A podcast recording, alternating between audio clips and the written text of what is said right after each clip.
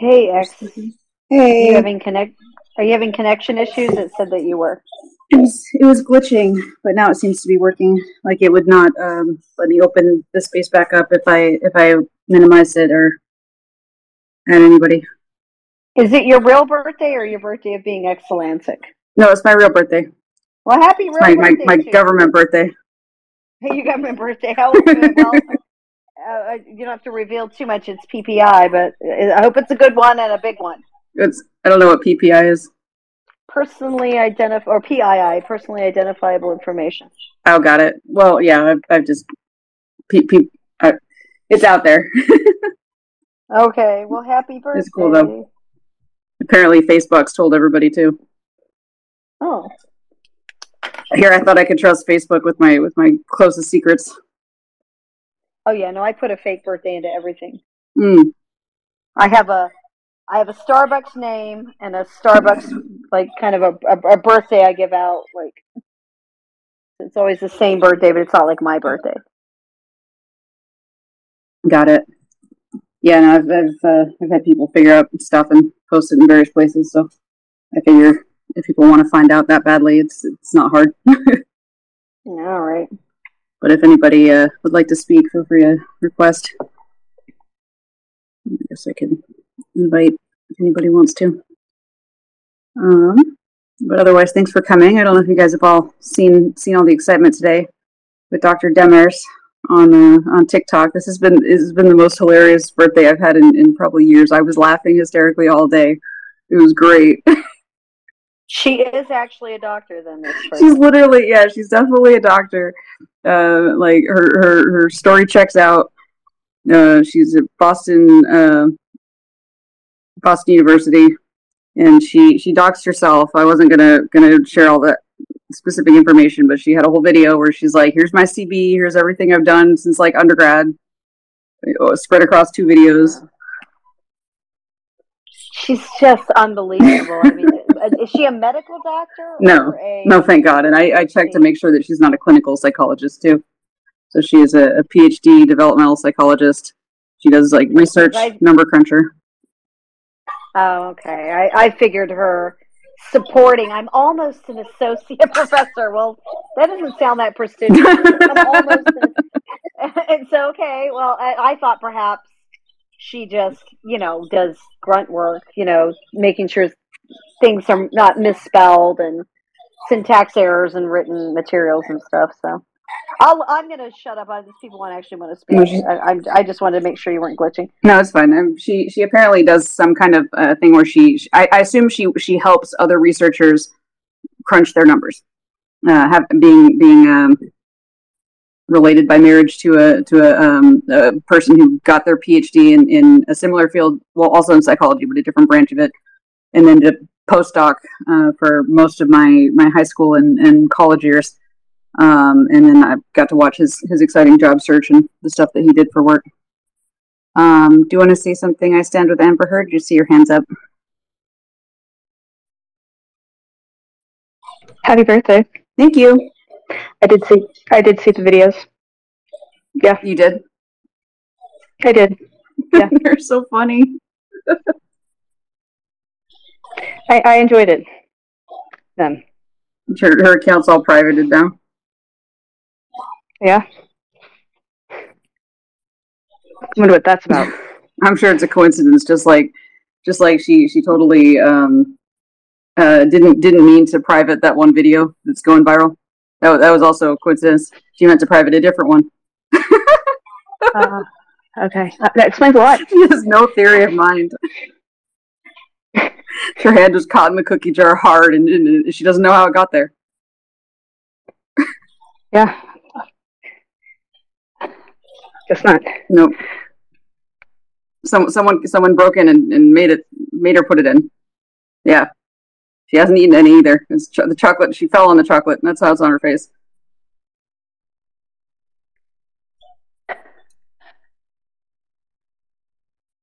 Cool, cool. So yeah. Otherwise, I just I came home from work. I got I got made some uh some some meat and rice and carrot bag of bag of pre seasoned carrots from Trader Joe's. for dinner. It's, it's been Oh, I a good day. Trader Joe's today too. It's been a good day. I can't believe. Yeah, I, I went to Trader Joe's too today. How funny. Yeah. Well, I did too. And I, I just I got went there a couple hours ago, and I got my favorite um, cauliflower gnocchi, which I think are delicious. All my favorite uh, frozen little frozen meals. A lot of cauliflower and things at Trader Joe's. Got my smoked salmon. I got my usual good stuff. I, I don't know how it's so good. It's so good and so affordable. The Trader It Joe's is. ad here. It is. It's not um all the most healthy things. It's full of a lot of preservatives, Mm. but it's still easy. It just goes shop. It, it's really perfect for frozen single serving meals for single people. Yeah, that, that's that's that's exactly where I'm at. You know, I'm, I'm it- all, all all of those all those men for for the last 15 years warned me I was going to end up like th- in my mid 30s, like single with two cats, and that's exactly what's happened. And I'm fine with it. It's it's actually great. Um, G GJ, two your hands is up. Would you like to say something? Yeah, no, uh, well, happy birthday. Thank you. Um, yeah, no, I saw just on the threads the clips from that uh, crazy woman. Yeah, it's uh,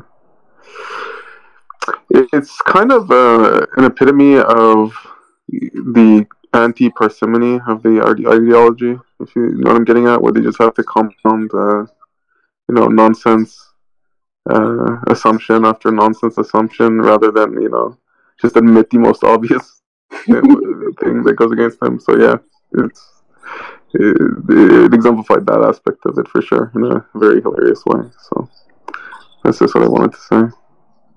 Uh, yeah, I got the impression that she's been comfortable like at every stage of the process. Yeah, and just uh, and while being completely oblivious to how you know like all the internal contradictions and everything, it's uh, it's great to see, and that, that's what you have to do. You just you just have to surrender yourself to uh, to to the ideology. It's very uh, yeah. Yeah, or else. Very, Everyone is pro-trans. Or else, no, I'm just saying, or else it just falls apart. You know, like uh, you, you just uh, yeah, just surrender all your critical thinking and just uh, repeat uh, the, next idea without thinking about how it uh, conflicts with everything else you've uh, heard before.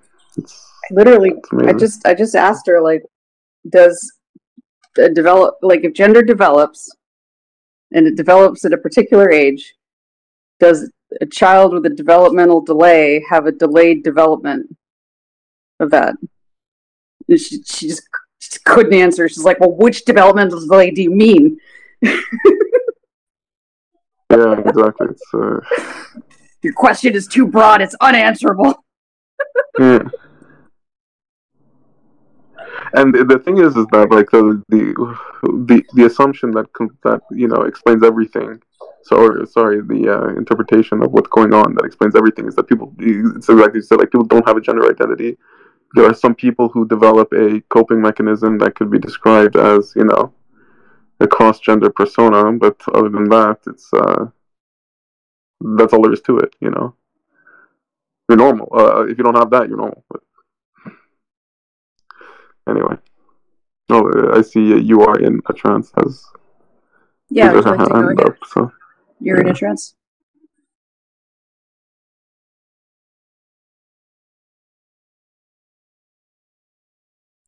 Did you have a, a question? You're in a trance. Oh, hi, X. I just wanted to say uh, happy birthday. Thank you. Um, and I, I was just so blown away by that doctor. It just, I couldn't believe the arrogance, um, the way she came across, how condescending. Uh, it just blew me away. Uh, but then, it, actually, when I think about the people who follow gender ideology, it wasn't that surprising. it was shocking, but um, yeah, and the fact that she just didn't want to answer the question, she just went out of her way to do everything uh, not to answer the question, uh, to discredit you, to threaten you, to try and uh, threaten you professionally. It was just absolutely gross. Like, oh, yeah, I the, just- the humiliation is Yeah, the point of the ideology in a sense. Like, uh, yeah, definitely. yeah, i- i- if you're if like uh, incredulous. It, it's it's just a way to for them to either force people to believe things that like are impossible to believe, which you know makes them like their slave, their credulous slaves in a sense, or if you're just incredulous, you just can't. Uh, you, are just not worth their time. So it's like, yeah, the, the stupidity is is in a way the point. But it's a way, to, way of sorting by lack of critical thinking, so that you can get power networks that are composed of followers. Yeah, yeah essentially. It just shows you how superficial the arguments are, that they'll just go to any length not to answer because it's like innately they know how how sort of shallow their arguments are, but they it's it's just mind blowing. yeah, I asked a question that, that there's no established like standard answer for for for ideologues who want to remain in good standing. So so it was it was it was like I asked her to denounce uh, Kim Il, Kim Jong Un or something. I suppose they know there's no actual evidence to um, support some of the claims that are made. Yeah, and that's they, like, don't, uh, they don't want to put themselves in a position which may come back to bite them. Yeah, I was going to say that's unfortunately true for much of uh, psychology, where you know evidence is either scant or weak or non-existent. But uh, yeah, but um, yeah, they don't want to be in a position of being seen as, as invalidating, like uh, like they they want to be transitioning developmentally delayed kids fundamentally. They're they're easy marks. So the last thing they want to do is suggest that those kids we should be waiting and seeing a little bit more. But logically, that's what we should be doing if if this is a developmental thing. I mean, yeah, if it's a developmental thing, but I mean, like uh, at the same time, we don't even want to even uh, validate it in any way. You know, there, there is no good time. There's no uh, there's no evidence that that would make this acceptable to my mind. So yeah, like, fucking up someone's body just because because uh, troons exist. I mean, please. Isn't isn't the evidence that the kids will actually grow out of it? That's well, yeah, even then, but so what? So what? So, like again, what evidence would make would you would you like to me? Like I'm asking uh, sincerely, sincerely, what evidence could someone provide that completely, um, you know, uh, interfering and tampering with uh, a person's adolescence and natural development is okay, is ethical, barring you know real disease. Yeah, I mean, there can't be.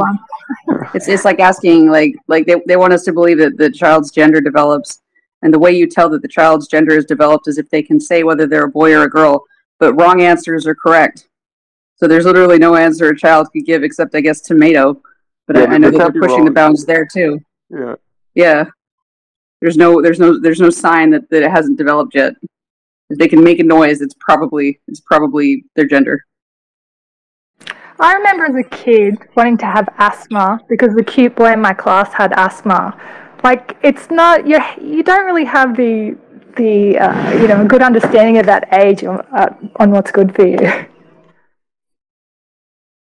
Uh, no shit, you know they're they're called children. They're supposed to actually learn from adults, um, but this kind of turns it on its head. Where you know, follow the kids, learn from your kids. Like, who the hell learns from a five year old? Yeah, right. creeps, creeps, creeps learn from five year olds.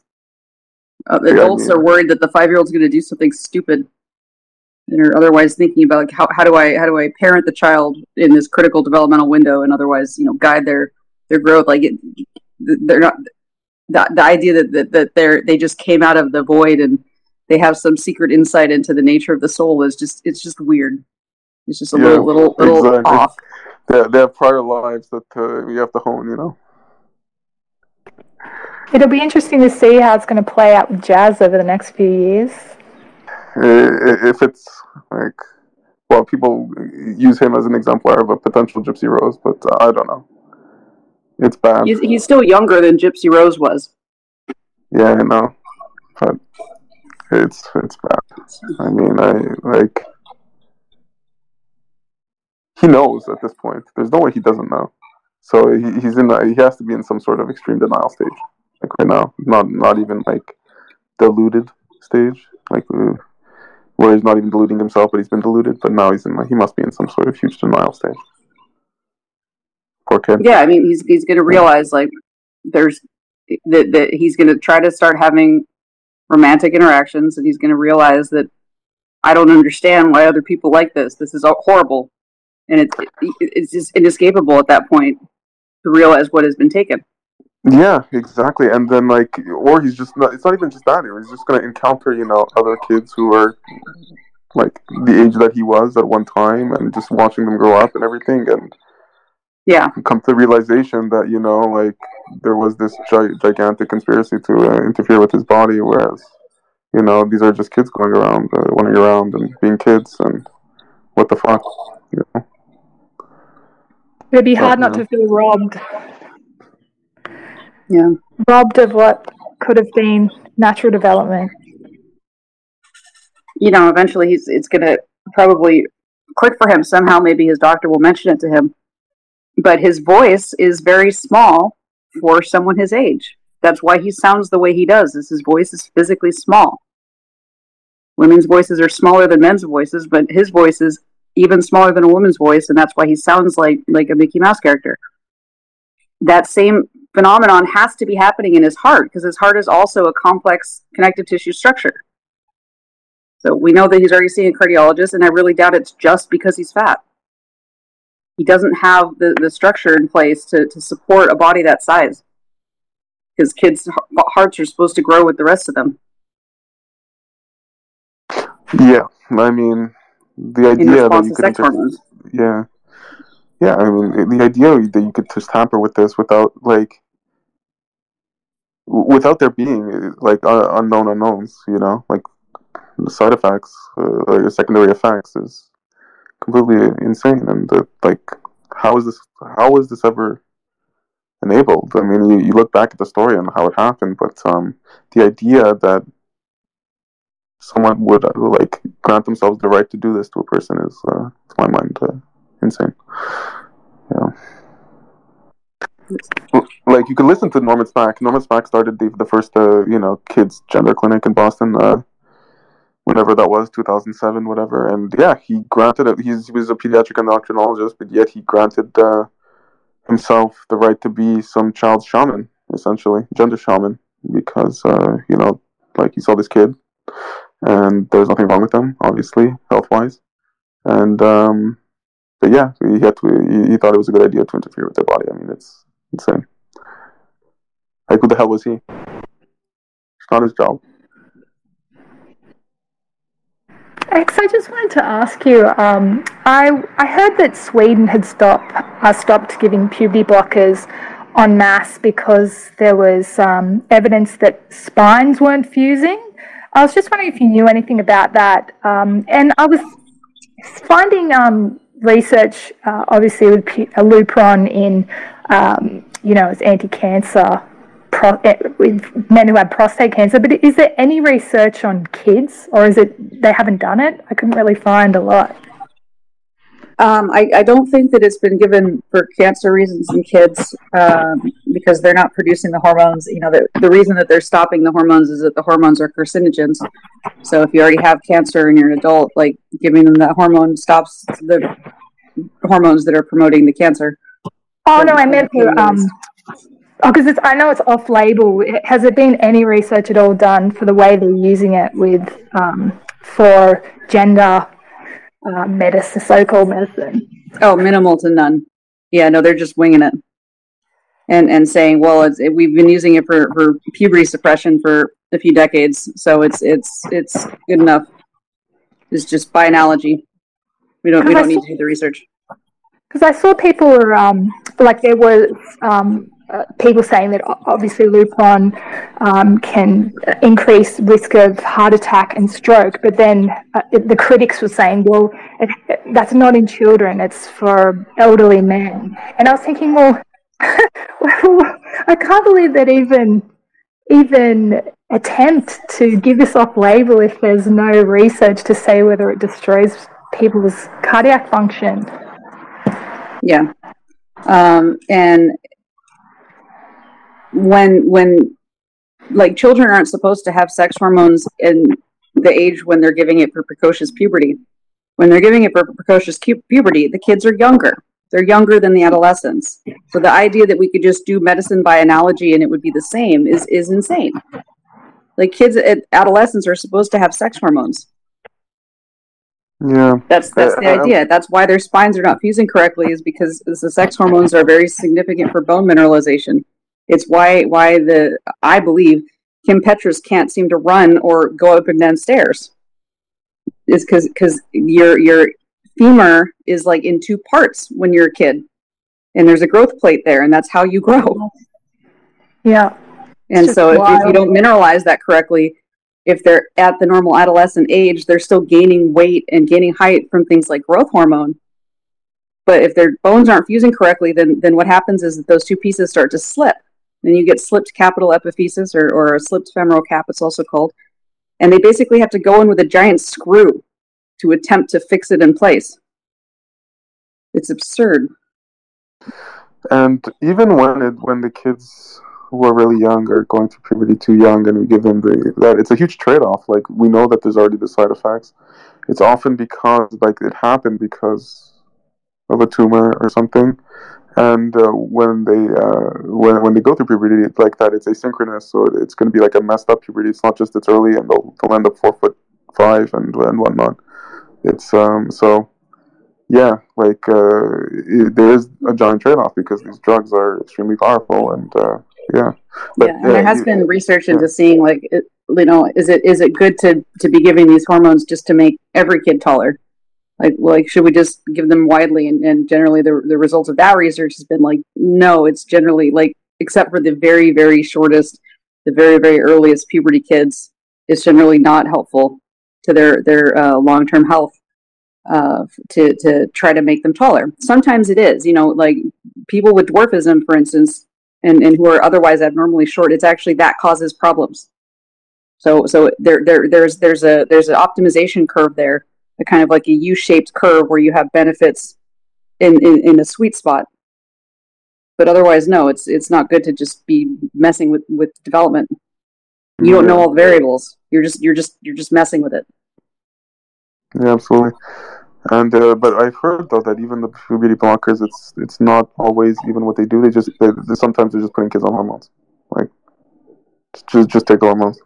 With, uh, like obviously, uh, you know, you know what I mean. Like this, the testosterone or estrogen.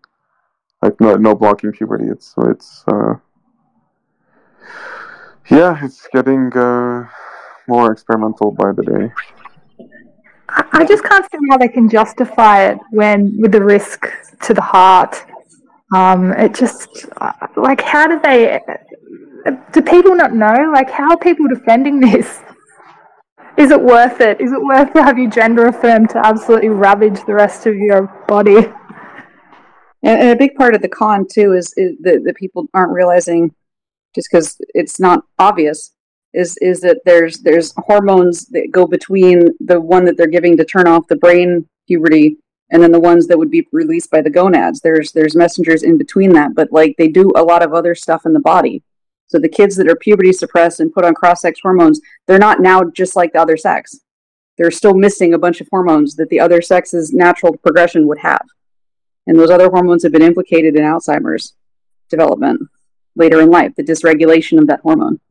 And and uh, somebody objected that like, well, you know, the, the what's been implicated is um, abnormally high levels, but puberty blockers cause abnormally low levels. But we're talking about different periods in the lifespan, and what is considered a high level is determined a lot by what your prior development was, because that creates neurological patterning.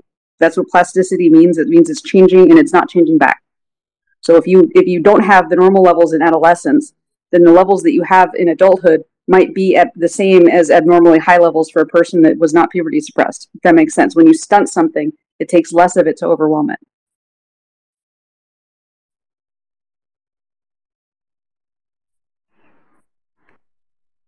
Sorry to rant. I just this topic makes me so mad. I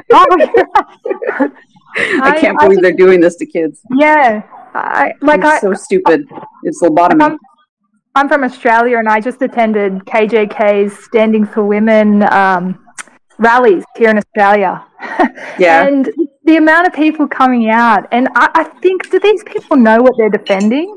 Like I know they're trying to be kind and they want, want inclusion, but they just have no idea what they're actually defending. No, they, they they think that they're fixing God's mistakes. That's how arrogant they are. Yeah. They, they were the kids were put in the wrong body tragically, but but you know we're we're here to finish the job. Yeah. Uh, I think it was Lisa before me, actually. Uh, Oh yeah, uh, Lisa, would you like to? Hi, yes. Um, uh, sorry if I'm going back a bit, but um, I just wanted to ask a bit more about the Jazz Jennings because I, I haven't seen any of the videos, but if I understand, this was a boy who transitioned quite young and has since put on a lot of weight, having a lot of health problems, isn't really attracted to anyone. Uh, Is that me up to speed? Yep. What else is going on? Um, no, I that that's that's pretty up to speed, and and otherwise, you know, his parents are trying to like at multiple times during the season. Um, his his mom could be seen coaching him to not say that he doesn't want to do these things, but to say that he just hasn't met the right person yet, basically. So it's kind of like our generation's version of like you're not gay, you just haven't met the right man, sort of coaching. Like like people people can't know that you just I have no interest in it. God, it's It's so just that you haven't met the right person. It's so sad. And is this um is this being watched by a lot Yeah. of people? Is this something that is going to be? Yeah, It is. Okay. yeah, it's it's being watched by by. Well, I mean, my my channel's a small a small dent, but it's still the most watched stuff, even on my channel. Wow. But but um, yeah, it's it's a, it's a huge franchise. Wow. It's it's been going on for for eight years, and it's a it's a cash cow for TLC. I mean, I can't name another show that's on TLC. What 90 Day Fiance is that on TLC? and they had the the six hundred pound life thing. Like they, it's Oh. just a, it's a modern day circus, right? It's, Yeah, it's, it's the shit show show. channel. yeah. Um, I mean, do you think no, Somebody please to get these people away from their toxic enablers channel. do, yeah. do you think at some Hor- point um jazz Oh, hoarders. oh, was intervention on TLC? Was that is that the same channel? I think so too. Or my, my, my strange addiction, you know. Like, uh, oh, oh, I should go back and watch intervention and do reactions to that. Oh my god. Um, no, I wanted to say one thing though, just quickly. Like, uh, you're in a trance. You asked, like, how could people support this? Like, the the reason why is because they, it, I, I really believe is the the fundamental belief that a trans person is a real thing. Like, like they believe that. So once you believe that, like, all the uh, everything is valid after. It's, it's like kind of like Exulansic said, but just in a, in a in a short sentence. Yeah, the, the Mark is the last one to admit they got conned. You'll go to any lengths to defend it. Yeah, and uh, if if a person can be born wrong, then uh, yeah, it's our job to fix it. And that's what uh, the belief, even if they don't say it, even though they say it was just like what they feel, a metaphor or something, but it's not because if you're tampering with your body, it means that you're wrong. Your body is wrong. So no matter what, you can't get away from the idea that you're born wrong, and uh, they believe that, and therefore uh, all becomes valid. Yeah. Did anyone watch the uh, Jubilee Trans vs. D-Trans?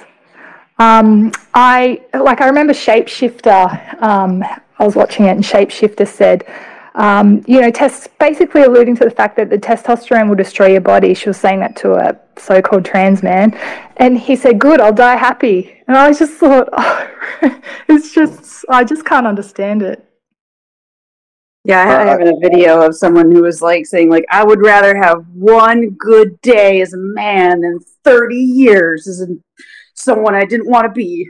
And it's just like that's real Uh, easy to say when you're like eight or however the hell old that that Yeah, person was. exactly. I mean, it, it's no less crazy than if you think about it, like someone who goes base jumping or does like extreme sports. Uh, but um, that like may well kill them at some point, and if they do it long enough, like you, you know, it's kind of like a Russian roulette. But it's the uh, contagion factor. It's like you're influencing other people by doing this, and um, the uh, complete destruction of you know everything we understand to be like medicine is just like bullshit now. It's like predicated on a whole bunch of lies that they've thrown in, the squandering. It's so that like that's the whole problem.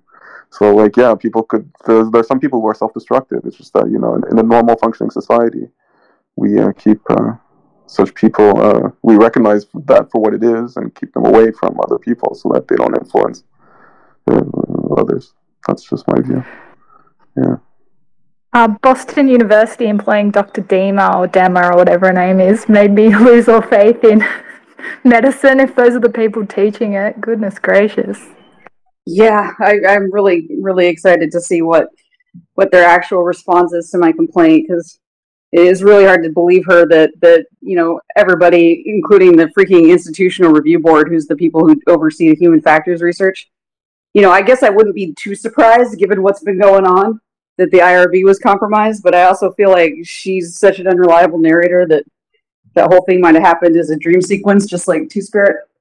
But like, we'll see. Were you worried that she was going to contact your work and try and?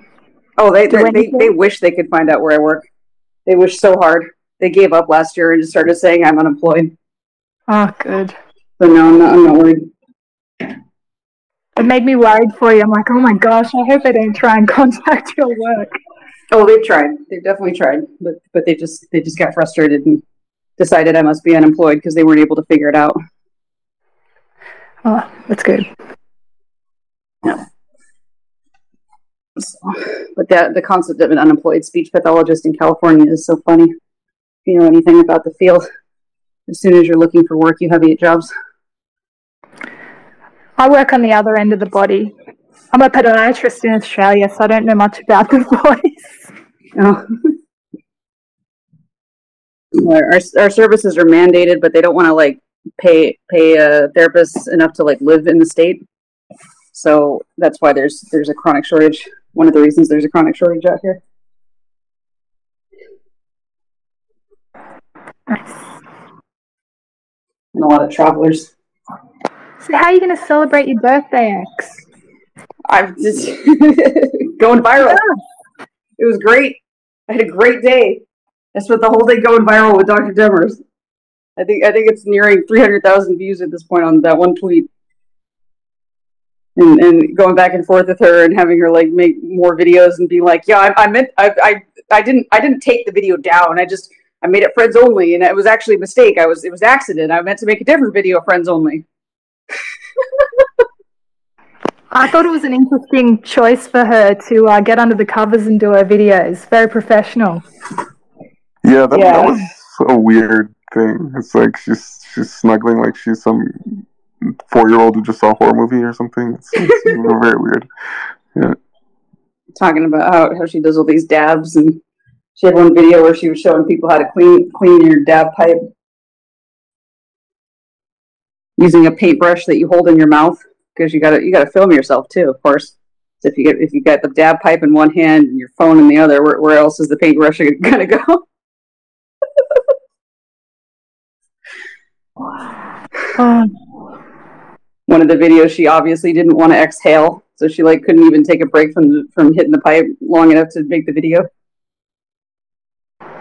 Wow, you think someone who worked for a medical school like that, who was an actual professor, what their motivation to get on TikTok at that age and do these types of videos? You think you, you know, you wonder what the appeal is. It's probably the same as me, you know, attention, getting to feel smart. Well, Yeah, but it's your slightly information- different because I'm not trying to bully people. I'm just trying Your to. information's actually useful though. I, I, I try to provide useful information and, and only use my powers for good against evil, but yeah, she, she clearly likes the sound of her own voice saying, I have a PhD and I work at a medical school. She, this is like her favorite thing to say. Exactly, like it's a a lot of it sounds like a lot of self worth is tied up in uh, her being of uh, a person of influence of sorts, and it bothers her when uh, it's not the case. Yeah, when, when people like me don't, don't treat her as the special snowflake and the, the hero of the day that she is, and that we, we actually just treat her like everybody else. You know, it's, it's I'm not a psychologist. I can't. I can only speculate that perhaps a psychologist might think that she's narcissistic, but it seems like it would fit. At least the, the layperson understanding of that term. Imagine being her students though. Like if you had to ask her questions. Yeah. like that. I mean, th- that I, if you haven't seen it, my video is called uh, Judith Butler's uh, OK Corral, and it's it's just this 26 minute adventure where I, I try to get her to answer the question of whether if gender develops, if it's a developmental thing, can it be affected by developmental delay, and can it be lost in a brain injury? It just does not want to answer that. I feel like the answer should should be obvious. I thought that question was quite straightforward. Yeah. It's like, no, it's impossible. This is a bad question, and you're just too ignorant to know how bad it is. What kind of aphasia are you an expert in?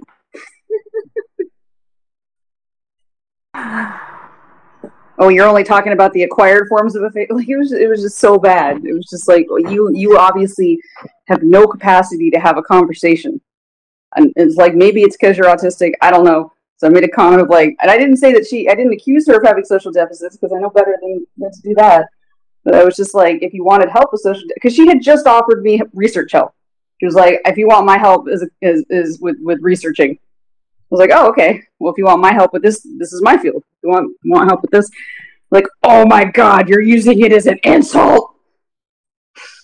I remember you was talking about how there's language centers in the brain. Um, I, I'm not actually sure what the research says. What do they say? That do they try and say that there's a gender some area of the brain or what, what? No, I haven't come across anybody attempting to, to, to be that specific because the people promoting this tend to be very incompetent. They're bottom of the barrel. They they don't know enough about the brain to be able to, to think something like that, to, for that question to become obvious to them. Like they're just really that stupid, that ignorant. That's that's why they're attempting this chemical lobotomy of puberty blockers, because they, they don't know an- how anything works, and they don't even know that things work. They're, the brain is a mystery to them, but they figured out if they mess with it, things change. They're they're exactly like lobotomists, in my opinion. But they don't always know how or why. Yeah, things are their, their their mental model of how the brain works is is is not not remote. Like at one point, Dr. Demers claimed that only two brain areas have ever been shown to to be connected to a specific function, and that was face recognition and language, which is like so mind-bendingly wrong. Like, what do you think processes vision? What do you think makes your muscles move? What do you, what do you what do you think coordinates your body? What do you think makes you breathe?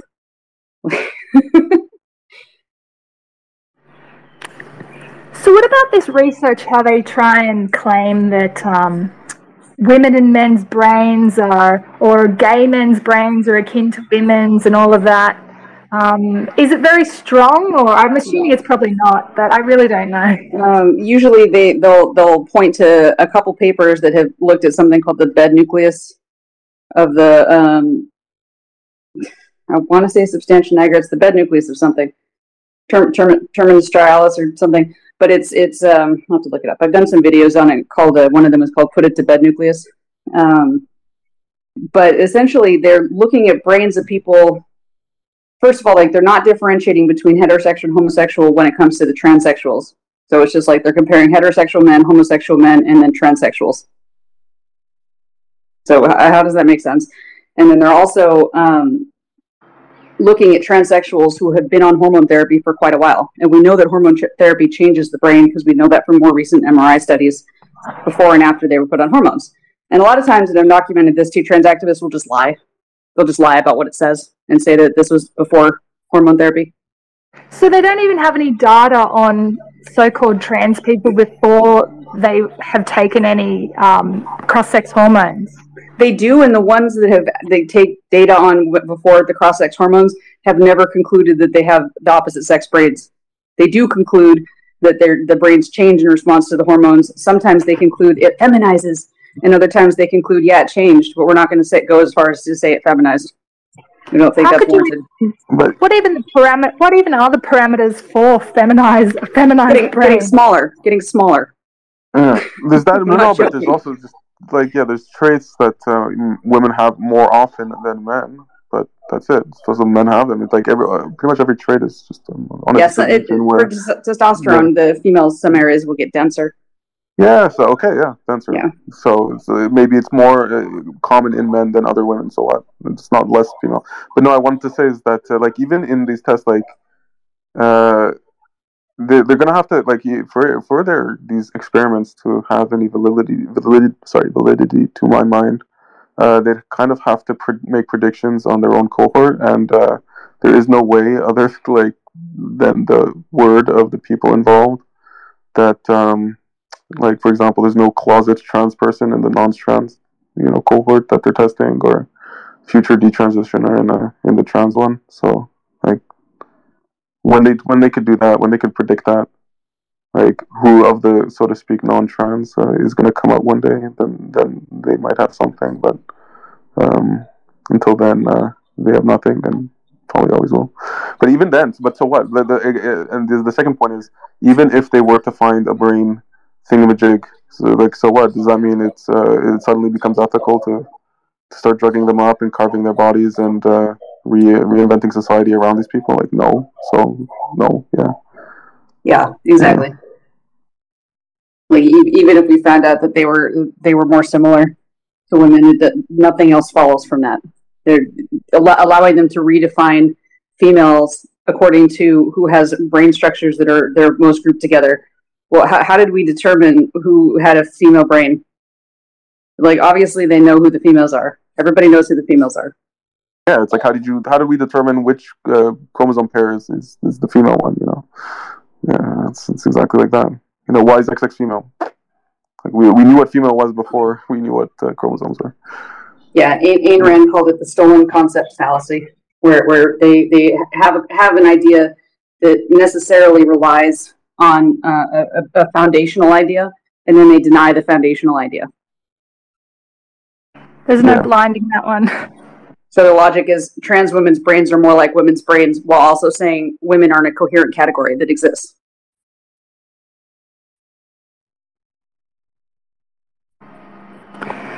Another one thing that always surprises me is these cro- these sex reassignment surgeries. I just after seeing how much many complications are, it's so amazing how the trans community keep supporting them. Uh, it just. Um, do you have any? What what actually are the rates of complication? I mean, it's hard to find a, to a sort of a stable figure, but everyone I see seems quite high. Yeah, no, the the it, it some of them seem to be like they might be fudging the definition of complication or, or grouping saying anybody who had any number of com- complications had one complication or they're treated that way. But other times you, you see things like oh there there's one one in particular that i'm thinking of where it's like i think they had a, a n equals 130 and, and the complication rate was like 281 it's like it's only only what two and a half complications per person. And of course, these are only within the first like year or, or a couple years following the surgery. We're not we're not talking about the complications they're going to have as their bodies age and change. with strictures and any other scarring.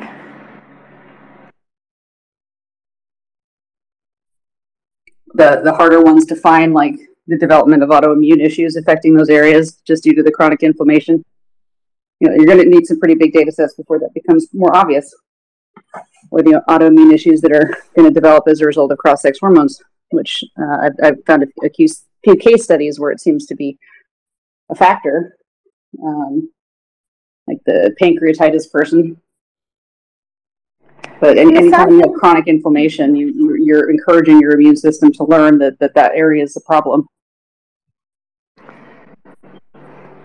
The sad thing is with uh, educational institutions, it seems like the they're not funding research that's going to give definitive answers that aren't biased. Do you think? Uh, yeah, I, I think that that uh, that's the other thing is that researchers don't want to be accused of being transphobes, so they don't want to come to the wrong conclusions in their research, and then they're going to people like Dr. Demers and saying, "Help me evaluate my data," and she's she's letting them know in no uncertain terms that if they come to the wrong conclusion, you know, she's she's going to let people know, and you'll never work in this town again. If she runs it, she's well connected. They're all activists. She's not an activist. How dare you? Hello? She's a scientist. Hello? Hello. Oh, hello. Um, I've been listening for a while, and I just uh, had a couple of questions. Um, so, just uh, watching all the videos and uh, watching your interaction with this person, it would seem uh, that this is. It seems like a pretty big scandal to me if somebody this high up in a position is, is in a position of um, stopping people from studying or ruining people's um, reputations. In, in effect, she's basically a uh, affecting uh, how many activists are being hired and what kind of um, research is going to be published. So I don't know. It, it seems like it would be uh, important that other people get involved, other people that you've talked to in Exulansic, such as uh, I don't know Triggernometry, other people that have uh, uh, you know interviewed you and stuff. So, oh, that's an interesting idea. So like, no, I, this seems very important. Like it's it's basically politically It- correct it- research. I did kind of stumble on something. Yeah. Yeah, this is kind of a big deal because she, she, as she, she likes to brag about, she's at a hub where other researchers are coming to her, and so she's in a position to let them know that you know everyone in the university is on my side, and we're gonna we're gonna keep you from getting into grad school. We're gonna keep you from getting jobs if you if you even imply that you might be transphobic. And her definition of transphobic is so broad that even asking a, a very obvious question like does de- developmental delay affect the development of gender if gender develops like why why did that set her off It, it seemed but it did Yeah, it seems any kind of uh, question or any kind of insinuation that uh, could break the fantasy of you know women can become men and vice versa is is transphobic. So you're not allowed to ask anything, even if it were to be like completely legitimate or even give a completely factual, verifiably cor- correct piece of data uh, that would insinuate that any of this is wrong. Um, so yeah, I think and this is why I think that uh, a lot of people can say, "Oh well, the science says this. Well, the science says that. Well, of course it says that. You've been muting everybody else." Like, uh, yeah and we also have have multiple different sects who are are um, at cross purposes. So you you have the the, the social constructionists who are, are are more in the non-binitarian camp um, which is the side she ultimately came down on which is that that gender has no biological basis it's all a social construct. But she was still trying to kind of have it both ways and say it was still developing somehow at a particular age. And that it develops by age three is is the more classic uh, Our Lady of the Perpetual Hormone Replacement Therapy branch, and they pretty much do believe that there is some biological developmental basis for it. But the, the, the two these two groups know that they have power right now against everyone else by aligning, and so that's that's part of why they're they can they're able to like quash the science is that they've all agreed that you know we're not gonna we're not just not gonna allow any research that might that might tease this apart right, and invalidate anyone. right. We're not allowed to invalidate. That's a sin. Even if We're, these are gen- sex creationists, I call yeah, them. even if what you say is verifiable and, and, and backed by research. One more thing before I turn my mic off and let everybody else speak. Uh, you were talking about uh, the female brain and feminization of the you know the brain, et cetera, et cetera. I, I I'm no scientist. Just uh, as a disclaimer, I am an educator. I have no background in. I'm not a doctor. I'm not a PhD or anything, but uh, I have been following this uh, along a little bit. Um, I a long time ago I saw a video uh, on the Discovery Channel called "The Science of the Sexes," and in it it, it describes or talked about how uh, female brains are more interconnected between the lobes than male brains are, and therefore uh, male males are better at doing one thing and females are doing uh, better at doing other things, et cetera, et cetera. So when people talk about the feminization of the of the brain or whatever, what what do they look for? I I, I know that sometimes uh, parts of the brain, mainly the only one I'm familiar about is, is the connect interconnection in, interconnectivity between uh, the lobes, but there's also another part, the thalamus or the hypothalamus. I'm not sure what it is. What parts of the brain are differently sized? And when people talk about feminization of the brain, is this are these the changes that they look for to determine that something is more female versus male like? And, and I'll leave it at that. Um, so, so one thing to understand is is the proportion and size differences between men and women are mainly from from two two main sources that are independent, and one would be testosterone exposure, and the other would be the Y chromosome, independent of testosterone. And so they have been able to find these proportion differences even in the brains of males who have complete androgen insensitivity. So they're they're that that's a way of, of clearing it out, they can still tell the difference between that the proportions in that brain of these substructures and a female brain, and that is pervasive. So so you're you're unlikely to find something that is truly not at all sexually dimorphic in either structure or function. Um, and so you, you, you have these differences that, that are present. Um, and when these uh, MRI studies look at them, uh, I've looked at a couple. I have two playlists on my Odysee. One is called Literature Review, where I look at articles that I consider to be reasonable science. And the other one is called Gliterature Review, where I look at articles that I consider to be glitter family research. It's all, all, all just propaganda. And so I, there's one each in that playlist that looks at MRI studies before and after testosterone and estrogen therapy for transsexuals. And so the first one from 2006, they found the same diff- changes that happened, first of all. Um, and those changes are not going to be affecting the Y chromosome dependent proportion differences because that's not changing.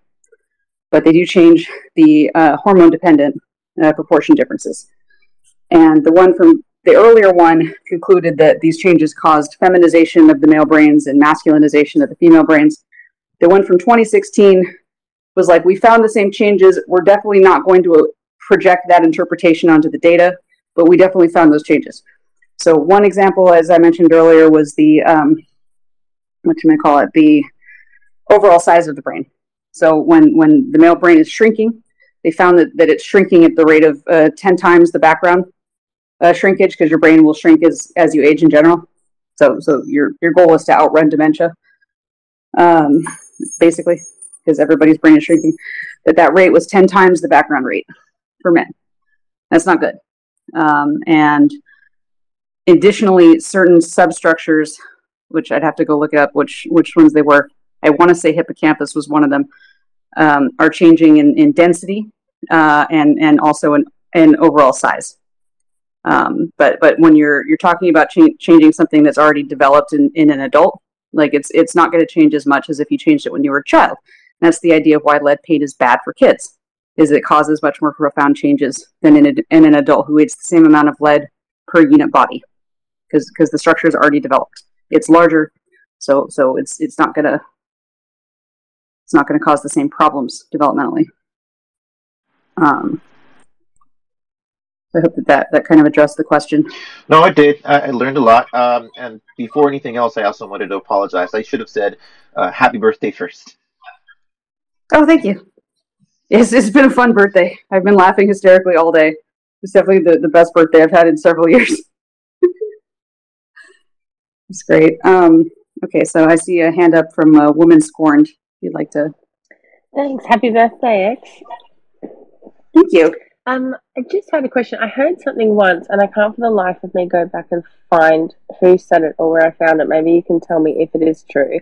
One of the main things that I hear when people say, well, we just put a pause on puberty with the puberty blockers and they're completely harmless and reversible. But then I heard somebody say that the guidelines for when they do give these puberty blockers to kids with precocious puberty or girls with precocious puberty, that if they um, if they if they're I think it was even like seven or eight years old, like quite young, if they're that if they're that old, that they won't recommend it because the risks outweigh the benefits. That they'll let them go through puberty. That they're really only using it on like really little kids, where it would be significantly, I guess, it would be traumatizing.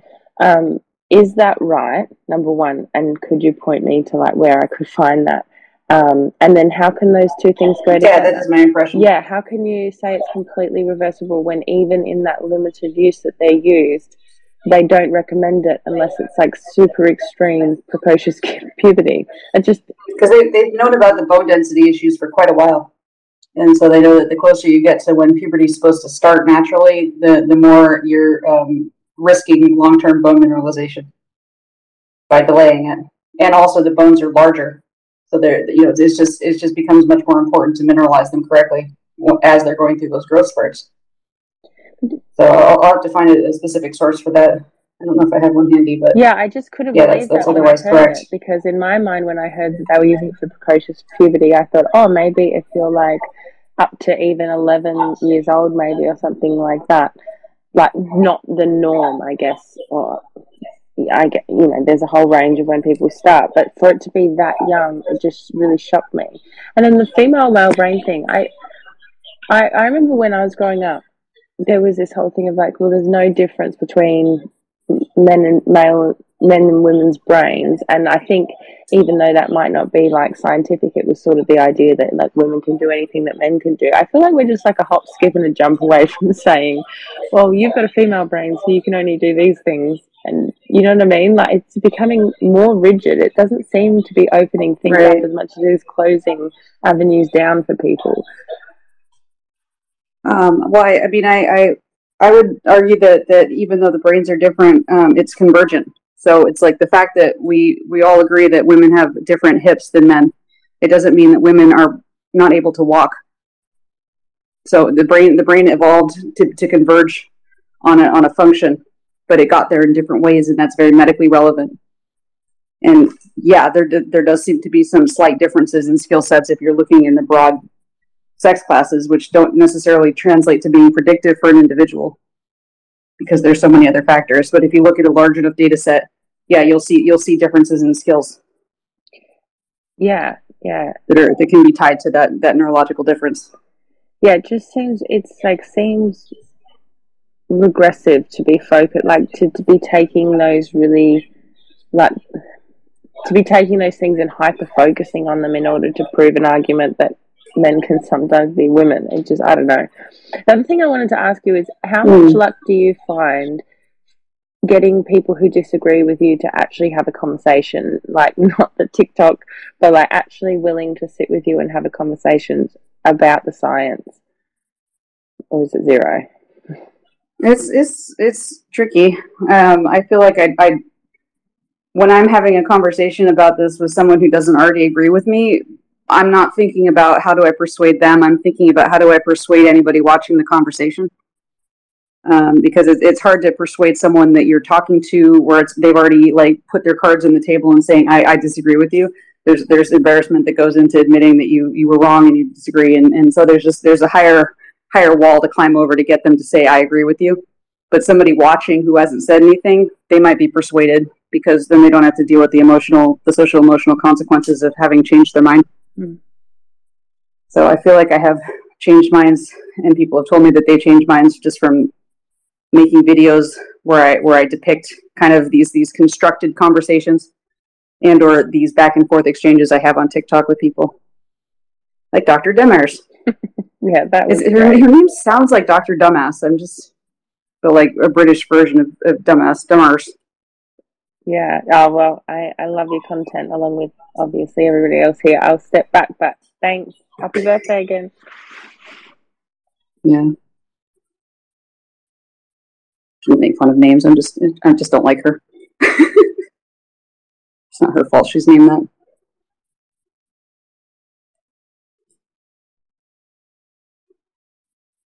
I just uh, added a couple other speakers. Squid, would you like to say something? Yes, I would. First of all, I'd like to say happy birthday. Shout out to Aries Energy. You. you. know what I mean? We got to stick together this year. Mm-hmm. but um, what you just said about people viewing the conversation as opposed to picking a side is so important, and being on Twitter has shown me nothing but that. You know what I'm saying? Because, like you said, there's a level of uh, embarrassment for lack of a better word, that comes with the understanding that maybe this position that you fought so hard to uphold is actually false, to keep it simple. You know what I mean? And you can see this when it comes to the treatment of the transitioners. You know what I'm saying? Like they treat them as if, oh, you were never really trans. Uh, you know, they just they just treat them very horribly. And all of it just reminds me of something that I heard a long time ago, but it stuck with me. It's like when it comes to kids and Santa Claus, right? The earlier that you are able to break them out of that thought as a parent, you know, the less severe the response will be. You know what I'm saying? The kid's gonna be sad, like, damn, I thought Santa Claus was real putting these presents under this tree. You know what I'm saying? But you know, you break them out of it as early as possible in order to, you know, lessen that blow, I guess. Or, you know, even if you look at Christianity, and I don't want to offend anyone religious in here, but any religion that you subscribe to, and like, if you try to offer up something like different as far as like, oh yeah, well God is a metaphor and it's actually not a man in the sky. These people get violent in very similar ways to the way the TRAs get uh get so triggered, you know, and it's it's really just mind blowing how violence becomes the answer when you kind of can't get your way. But you know, like you said, it triggers the fear of death. Yeah, you know, but yeah, I, I genuinely appreciate all the avenue for conversation that you provide. I've been watching your content since 2020, I believe. So, you know, just hearing these perspectives and, you know, anybody that's just gender critical and fighting for sex-based rights and things like that, you know, we're we're doing a very good job and so are you. Happy birthday again. Thank you. Glad I made it. Started started this in the, the darkest part of COVID. Uh, Roxy, I see that you have your hand up. Yeah, hey, happy birthday. Um, Thank you. so I feel like when it comes to interfacing with other people about this, for a lot of us, we used to believe in it. Like I definitely did. Um, I remember learning about turfs and like thinking that, oh man, that what a horrible thing to think. But obviously now I don't believe that anymore. But we and it's hard to go back once you've seen like how much bullshit it is. But we really have to like try and go back and remember the way we thought about it when we're trying to figure out how to to talk to other people about it.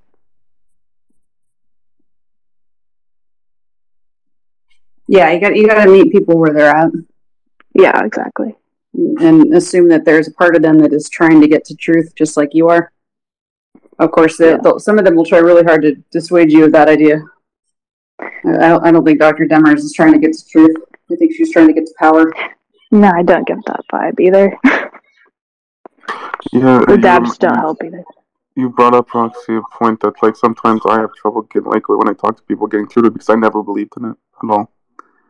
I really like never. Um, it was when I was first exposed to it like, like a long time ago. The idea of uh, puberty blockers and it was in the back of my mind. Like I'm like, what the hell is that? And it like so I was never committed or anything, and I'm just like not uh, someone to bandwagon or things like that. I guess, but um, so yeah, like because of that, because I don't know what it is to to, to actually believe in it. Um, it, it's it's a hindrance. Yeah, like I yeah. thought Yeah. I thought I was trans at one point, like but obviously now, like no way. But it is weird to to to know that. And just the name puberty blockers, that those two words put together should offend and frighten Exactly. any parent with any modicum of a heart in their body. Puberty blocker, first of all, in order to reach the level of being a parent, you yourself would have had to have gone through puberty as a child to get to where you are right now. Now that you have a child, you're willing to go through this experimental phase that millions of people have never been through. This is a fairly new procedure, you know, let, let alone involving adults, but children blocking puberty is just, it's such a clear admission of evil. And the fact that so many people participate, it still blows my mind. Exactly, I had the exact same feeling the first time I heard about it. That was like in the end of 2011. A case, and Like it's they, like they're they're they're inverting penises. Like I don't Well, yeah, understand no how much more evil it could get.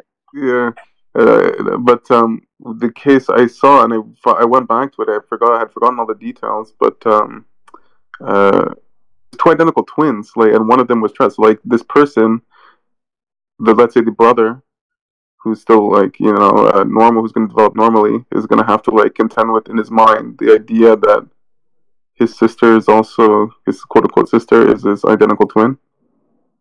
It's like the he's gonna get told one day that like identical twins are of the same sex, you know? And like what the fuck does that mean? Like it's I don't know. It's um but yeah, it's totally squid. That's I, David uh, I had the exact same feeling when I heard hormone, like the person said hormone blockers. I was like, "What the hell are you even talking about?" And I'm not a parent, and I was even younger. Like, I was, like I said, it was ten years ago. Um, uh, yeah, it just blew my mind that uh, that that, that was the thing. Hmm. Well, we're on the topic of puberty blockers. I just wanted to say, um, when people say, "Oh yeah, it's reversible," you just put hit up hit a pause button. Like it's written in the description that it will affect bone density and possibly fertility. It's right there. How can you even say these It, it, it pauses time, don't you know? You, you, we could pause time. We, we figured out how to pause time.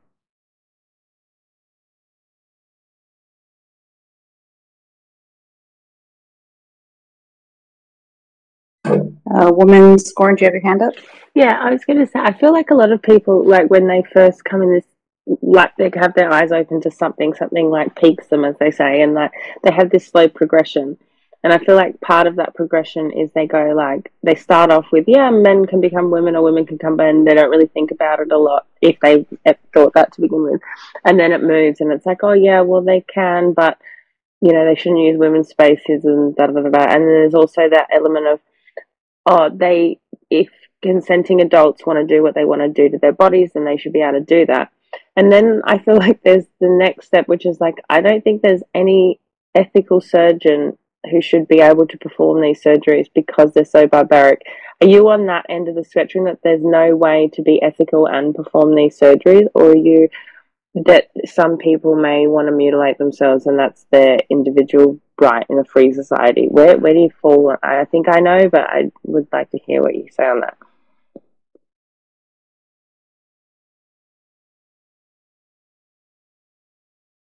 Sorry, can you rephrase that? I don't think I've I processed it. Do you think that there's any ethical way to conduct these surgeries if the person's like an adult, um, or or do you think that it's not possible to be ethical and No, I don't think it's possible. I, I think that there's some things that, that wanting them should be a sign that you're not well enough to consent to them. Mm-hmm, mm-hmm. Okay. Yeah, I thought that's where you'd Yeah, especially, this- especially for minors, but also for, for adults, because it, and or that you're not informed enough to consent to them.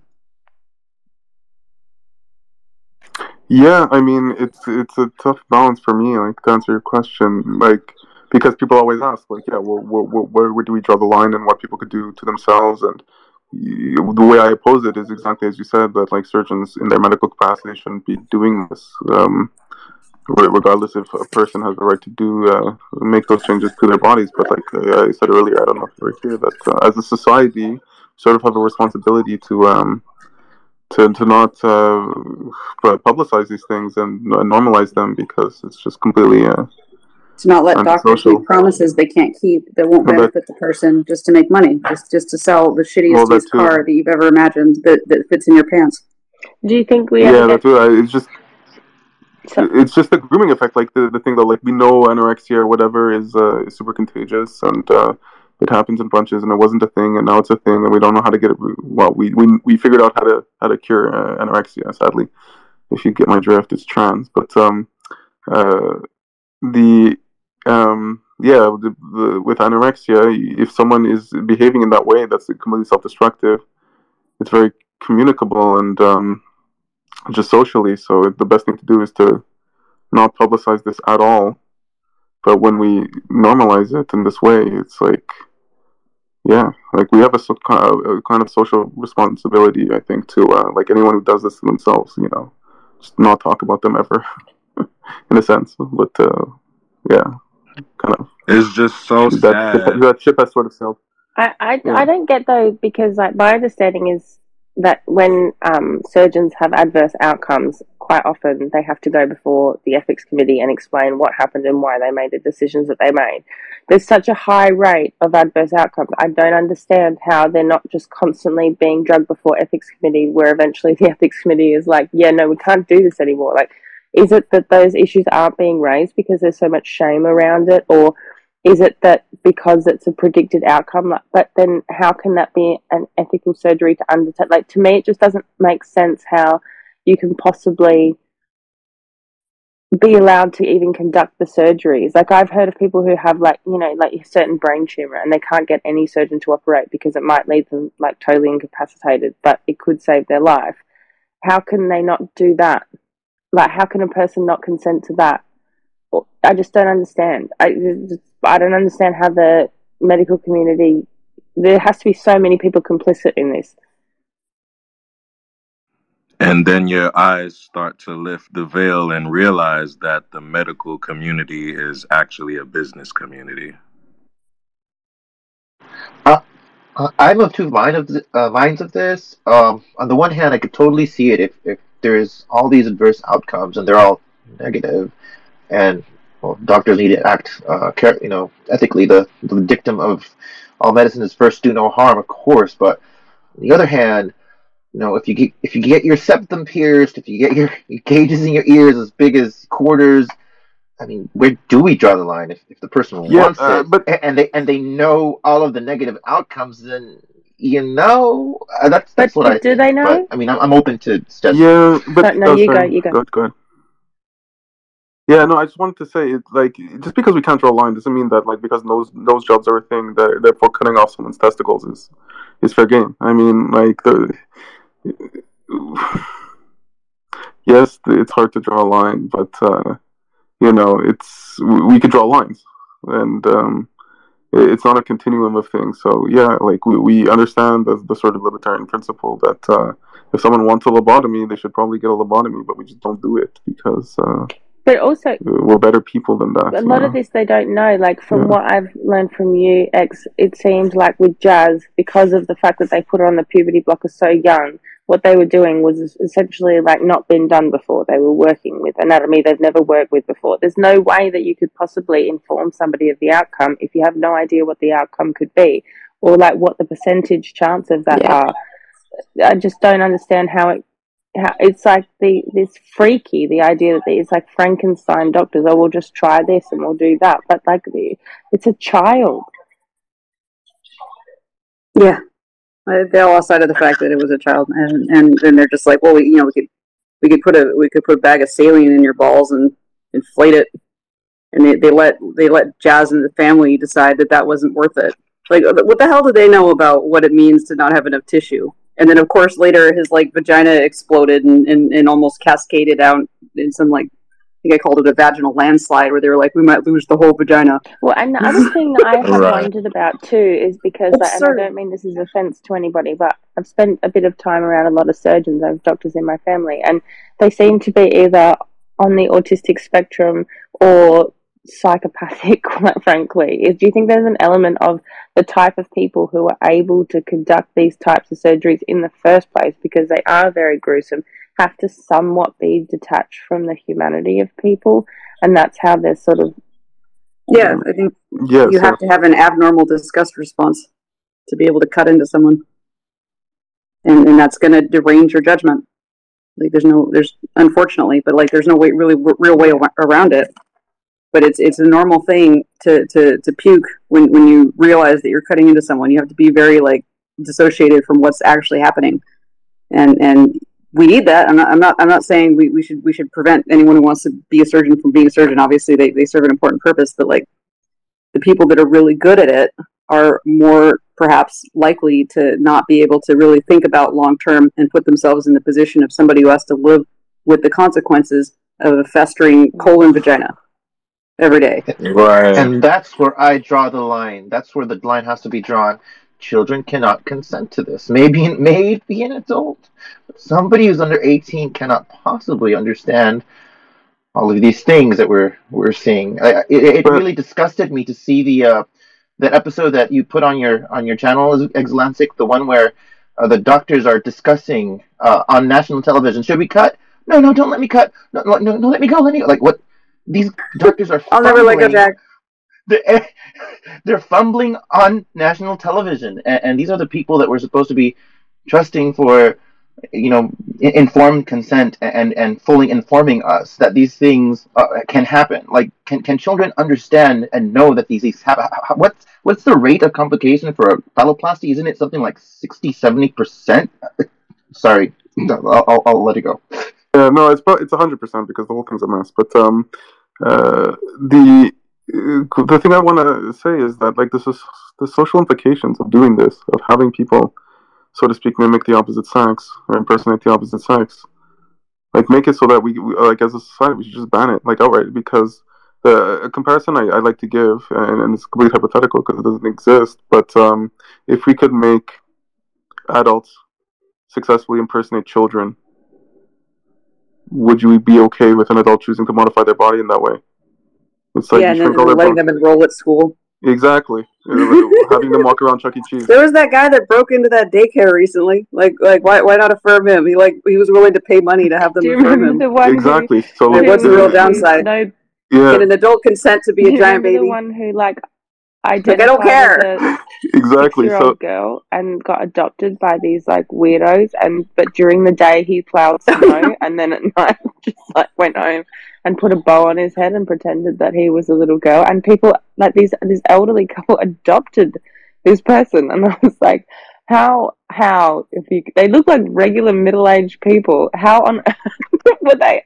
bought into this idea. That's fucking ridiculous. But also the idea that it's not completely yeah, broken so, from your mind when you have to go and plow snow during the day. that you don't kind of take a minute and go, yeah, I'm not a six year old girl. Yeah. The, the snowphoria. It causes yeah. suicides. Exactly. Uh, but no, but the point is, is that, you know, we have these, like, we live in a society with you know norms and some of those norms like yes some can be tested some like aren't good some uh, whatnot should be transgressed but some are actually very important to a functioning society and uh, sex recognition i think is one of one such thing so like even if people really want it and are fully consenting whatnot and want to destroy their lives in that way uh, uh to my mind it's just too bad you know in the same way, we won't want these adult, ch- hypothetical, you know, adult children walking around and, and enrolling in school. Um, we, we don't want these uh, male women uh, walking around. That's that's how I see it. Yeah, isn't it interesting? It's not, it's not healthcare. It's people who want to identify as girls as opposed to women. Yeah, and like you, you have these guys that men guys, these men who like transition when they're sixty five, and they're they're taking like the amount of estrogen to mimic the level of like a 20 year old woman. It's like they're not they're not taking a 65 year old woman's level of estrogen. They're taking like it's uh, so yeah. Um, it's it, I feel like yeah, very very much so. And and it's no surprise that everyone everyone who supported this early on, like the so to speak sexologists, uh, like you look into to their red flags. Yeah, it's exactly it's find it's like where's Waldo of uh, non-red flags. Well, and it becomes really hard to then, you know, with, if you're playing by their rules. I, I, how are you supposed to teach a child that when you feel uncomfortable, you should say something? If you're also in the next breath going to say, "Yeah, no, that clearly 65 year old man who who like for him may be a fetish. You're supposed to be totally comfortable with that. Yeah, no, undress in front of him, but also if something happens and you're uncomfortable, tell me. How can you can't say both things. They completely go against one another. It's just like a fundamental safeguarding problem. I like we used to understand that for a yeah. Tell me, just understand you might not get to go to high school. but yeah, it's so exactly that. Think with, carefully. With, with, the exposure of kids to like drag and whatnot, it's like normally if kid is acting out in like very young sexual behaviors, it's a sign of abuse and whatnot. But like we're just exposing it to them, so like how we're, we're masking deliberately what would otherwise be uh, a glaring sign of sexual well, abuse. It's just that, that like how how are you supposed to teach them yeah. about boundaries and where the lines are if they're so blurry, like that it's encroached so far.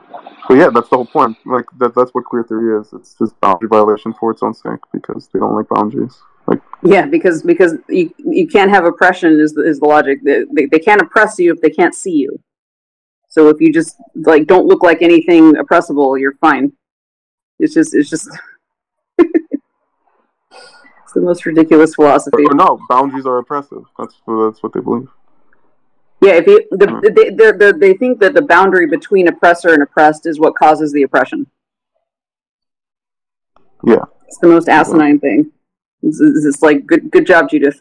Good good big brain logic. What I don't get though is like if you think these ideas through for more than like I don't know two minutes, you kind of get to a really dark place. you don't have to think about it that hard or that long to see that they lead to a really horrific outcome.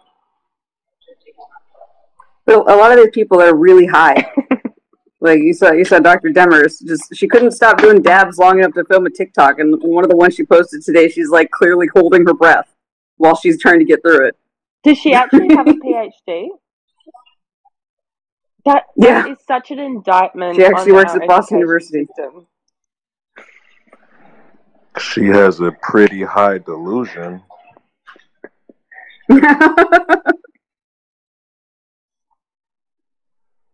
Yeah, uh, if you haven't seen the video of her cleaning her dab pipe with the with the paintbrush in her mouth, you should you should definitely check that out.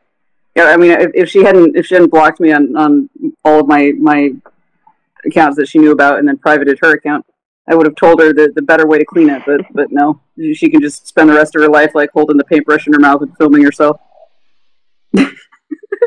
Yeah. And the paintbrush doesn't. You don't have to throw it away at the end. Yeah, I It's better. commented on your video. X. I was like, if I had if I had a choice between spending three hours in a room with that woman or stabbing a fork in my eye, I'd pick the fork every time. Oedipus is usually the right answer. It's just Do you know if they're just handing people PhDs nowadays? If they can just say, uh, well, I, I'm trans now, so give me my PhD, and they'll just give it to them? Is, is that how it works now? Or I'm a lone black Li- lived experience. Yeah, they can get a PhD if they say I'm a lone black student in this uh you know college campus. I need my PhD on masculinity. Like I know y'all seen that Riley Gaines video where they're like, "Can you tell the difference between a man and a woman's skeleton?" And the guy very adamantly says no, and then a whole room full of students I know that was great. yeah, it was amazing because it's like we clearly don't need a PhD to dismantle basic, uh, you know, facts. Like, Yeah, it's like he basically announced to the room that he's a freaking like like either either he's he's he's homosexual or a virgin because there's no other explanation to not understand that women and men have different skills. skeletons. doesn't also as a as a quote unquote anthropologist, it also completely undermines the whole trans thing though. If you're not transing from one to the other, then what is it? There has to be two things. Right? Well, they're they're transitioning from what they were to what they are now. That's the non-binary But what were they and what are they? They they were different. They were oppressed. It goes They were sad. I would have thought it They were. They, they weren't their true selves. Against the the uh, religion. They were in their cocoon. I don't Their think shame that's in the. Bible. The shadow jackers. Oh, no, you said it perfectly though. They're literally just transitioning from being oppressed to non-oppressed, I guess, or the other way And around. even that's kind of strange. Even that's Side kinda strange character to because main character transition. women are supposed to be quote unquote the oppressed sex. So why do you want to transition to being? A, it sounds sorry. It sounds really fucked up. But well, people lots of lots of people uh, do it out of uh, humiliation fetishes and things like that. So I mean, there's there is that. But uh, you know, like uh, we don't need to explain the, the behavior. We just need to say that it, it's it's absurd. Arielle Scarcella has a video. Um, was it her? or Was it a different uh, YouTube user of a, uh person who transitioned from being a woman to being a man?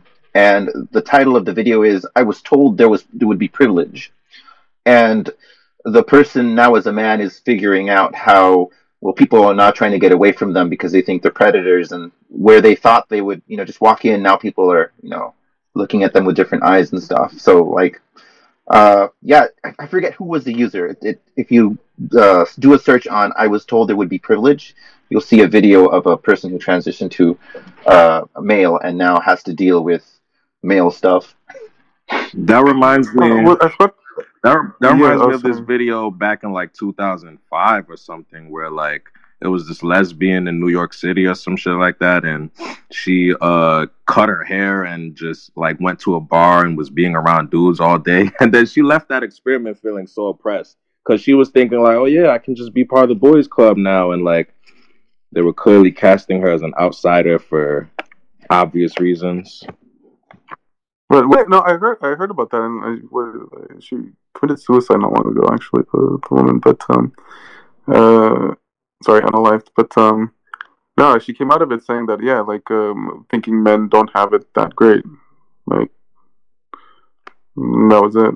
That was that. Exactly, like, exactly, yeah. and like the truth is, we both have double standards as men and women. You feel me? Men have double standards that they live by, women also have the same. So it's very asinine to feel like, yeah, I'm just going to jump to switch to another side and I'll be clear of all my problems.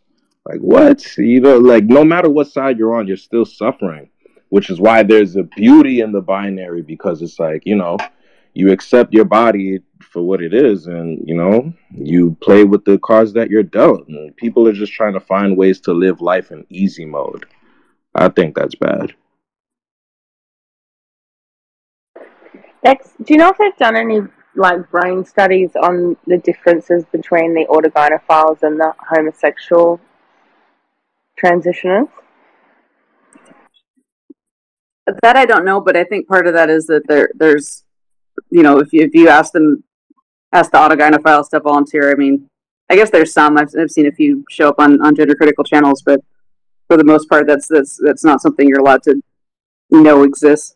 Exactly, it's Fight Club.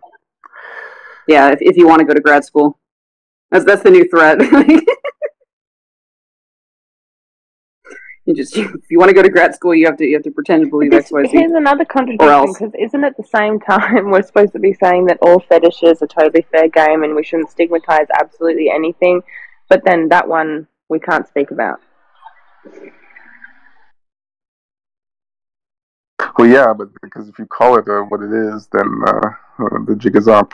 Because it's not it's it's fetish plus you know all the ideology on top of it. So. But then they can call women autogynephiles. That's fine.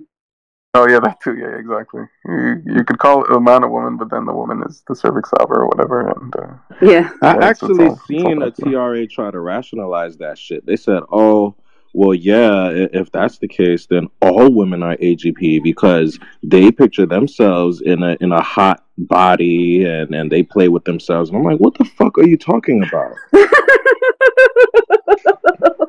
like the lengths that these people will go to to rationalize what they're like oh my god. Did you see the article going around about like how unfairly discriminated against the the diaper diaper fetish people are? I couldn't i can't tell. Oh is that god. that was that had to be satire. i couldn't tell I couldn't either. tell. Like what is this publication? I, I, but it's, uh, this is the problem. I, we have no idea anymore what is satire, what is real life. First, God de- died. Now, satire's going next. Satire's in hospice.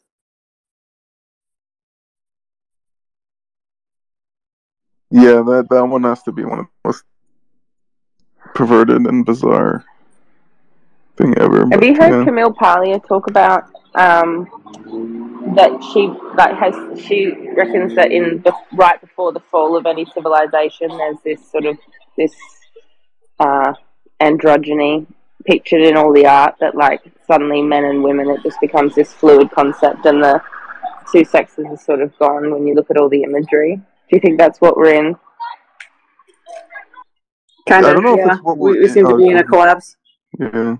I don't know if it's what we're, we're in, but it's not surprising because given how destabilizing it is mentally, because you know, sex recognition is the most well, our, our sex is the most fundamental of us as you know organisms, and um, yeah, and the sex recognition is kind of important and it's conscious and everything. So like, when you start muddying around with that, um, I think you have to kind of uh, give up on the yeah. future. Yeah. To think to think that that like everybody else in the past who focused on like being men or women and, and having families and, and getting here that they were all wrong. And like we're, we're, we're at the pinnacle of all of human achievement. And and what do we want to do with that that that time and that that development is that we want to we want to play switcheroo we want to mix it up a bit. Like we just want to focus on ourselves and right now. We like it's in it's it's you you you've rejected the idea of working towards a future and maintaining your current standard of living you want to you want to mess things up like you, you don't cut your dick off because you're trying to plan for tomorrow Indeed. That's hilarious. You reminded me of a, a funny meme. I'll, I'll share it. Uh, I don't know if you, uh, the people will recognize the Simpsons reference, but uh, I'll share it. Give me a second. One of the most bizarre things for me to witness is how um, activists try to accuse other people of being obsessed with genitals. Being obsessed with genitals. Aren't you the one that's going for, for bottom surgery and complaining online when people won't give you their genitals? Like, being obsessed with genitals is basically what sexually reproducing animals do, don't they? That's Right. what they look for, the opposite sex. Like, how could you?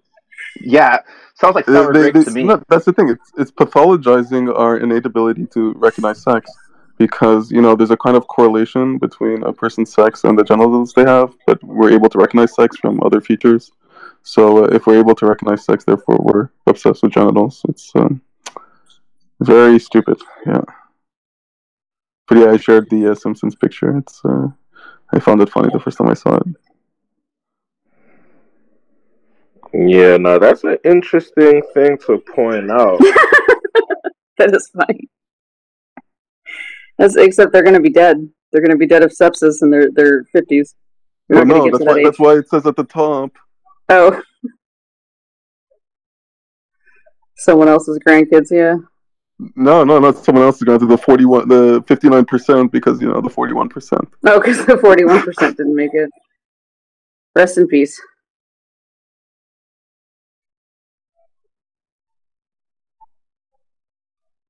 But it's like, and nobody wants to talk about the, the, the cost of it. I, I saw one of them uh, say, you know, uh, it was it was it was Dr. Demers. She she said this in one of her videos. She was like, she's like, medicine isn't like a pie. Just because I have more healthcare doesn't mean you have less healthcare. And I'm like, did we not just go through a pandemic? Is that did I imagine that? Did I get did I get a secondhand high from from your dabs that I that I for just just made up the propofol shortage? Because medical resources are very much a pie. There's there's a relatively fixed amount. It's not infinitely elastic. Do you have predictions on how long Yeah. this madness goes on? Are we talking like the bubble is beginning to burst, or we've got a good 10, 20, 30 years more of this? What do you think? No, I think we have a lot less time than that. I, I, don't think it's going to last for another 10, 20, 30 years. It's hard to predict because, because, you know, with the internet, we've really been able to do a speed run on all of this nonsense. Whereas lobotomy took a few decades to peter out. I feel like this is not going to take quite as long. Um, and it, it, it does seem like more and more people are waking up, but it, it's hard for me to tell because I'm like so, so involved in it. Um, so, so it's, it's, it's hard for me to know exactly like, like I kind of feel like I and, and a lot of other other creators were kind of like at the in, in, in an eye of the storm. So everywhere we look is storm. So it's hard to see like you know what it looks like on the outside of it. But I, I do think that it's it's going to eventually pass, and and it's it, we're going to be. I mean, so, someone earlier said that they've been listening to me since 2020. I actually haven't been doing these videos except since March 2021. Um, so so it, it's even two years ago, the kind of things that I regularly say felt unimaginable um, to me, and were very new. So I, I do think that, that we're we're going to be in a wildly different place even in two years if we just keep pushing. And then the paper. I think I think that where this has Sorry. to. Sorry. I think that where this has to end is it's it's not going to end until there's enough people suing, because unless there's Yeah. actual consequences that people have to face, doctors are just going to keep doing it. Yeah. But I think that the silver lining is that, um, as I've mentioned before, all of this is being publicly documented. We anyone will be able to look at you know I am Jazz and see. Or ja- I I think that Jazz Jennings is probably going to be the first publicly public detransition, and just the more people, uh, Or death. is going to be or death, or this, the more people sue doctors, the more this, you know, it's going to be seen as a liability rather than an asset. Yeah. And that seems to me the only way this can end. and, and it won't just be the money. We, we the, the, the lawsuits need to happen not to get money, but to get them in under oath on video, answering questions like, does gender development is that affected by developmental delay? And watching their heads explode, and then taking that footage to the licensing boards and seeing the licensing boards realize, oh shit, the gender doctors aren't competent. We've just kind of been asleep at the wheel here, letting them do the shit, thinking that they were competent when they were actually not competent the whole time and then they need to start yanking licenses, and that's going to be what what stops it. What stops the rush into the field. Well, and what's the move from like the Marci Bowerses and the Dr. Demers? Do you think after everything's exposed, do you think it's a full pretending that it never happened, or do you think they dig in and say like, no, we were definitely right, or they just go away into the abyss? Um, I, I don't see how they're going to be able to pretend that they were right. I, I think that we are going to have have a, a phase shifted in society where we all are like, oh yeah, it's just going to be like with lobotomy, where we realize, you know, yeah, this was actually not a good thing.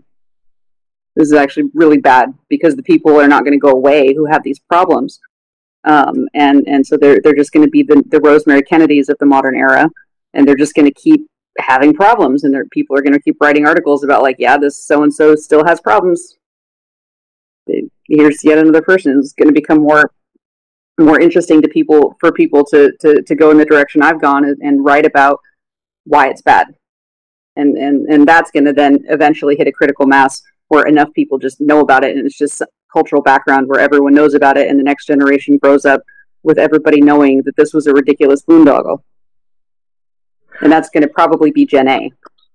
See, I think what's going on is a trickle down effect. I'm only 28. My birthday's on Wednesday, by the way. Oh yeah. Happy birthday!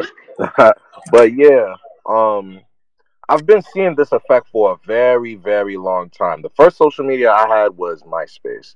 Then it became Facebook. Then it became Instagram. Then Vine. Then TikTok.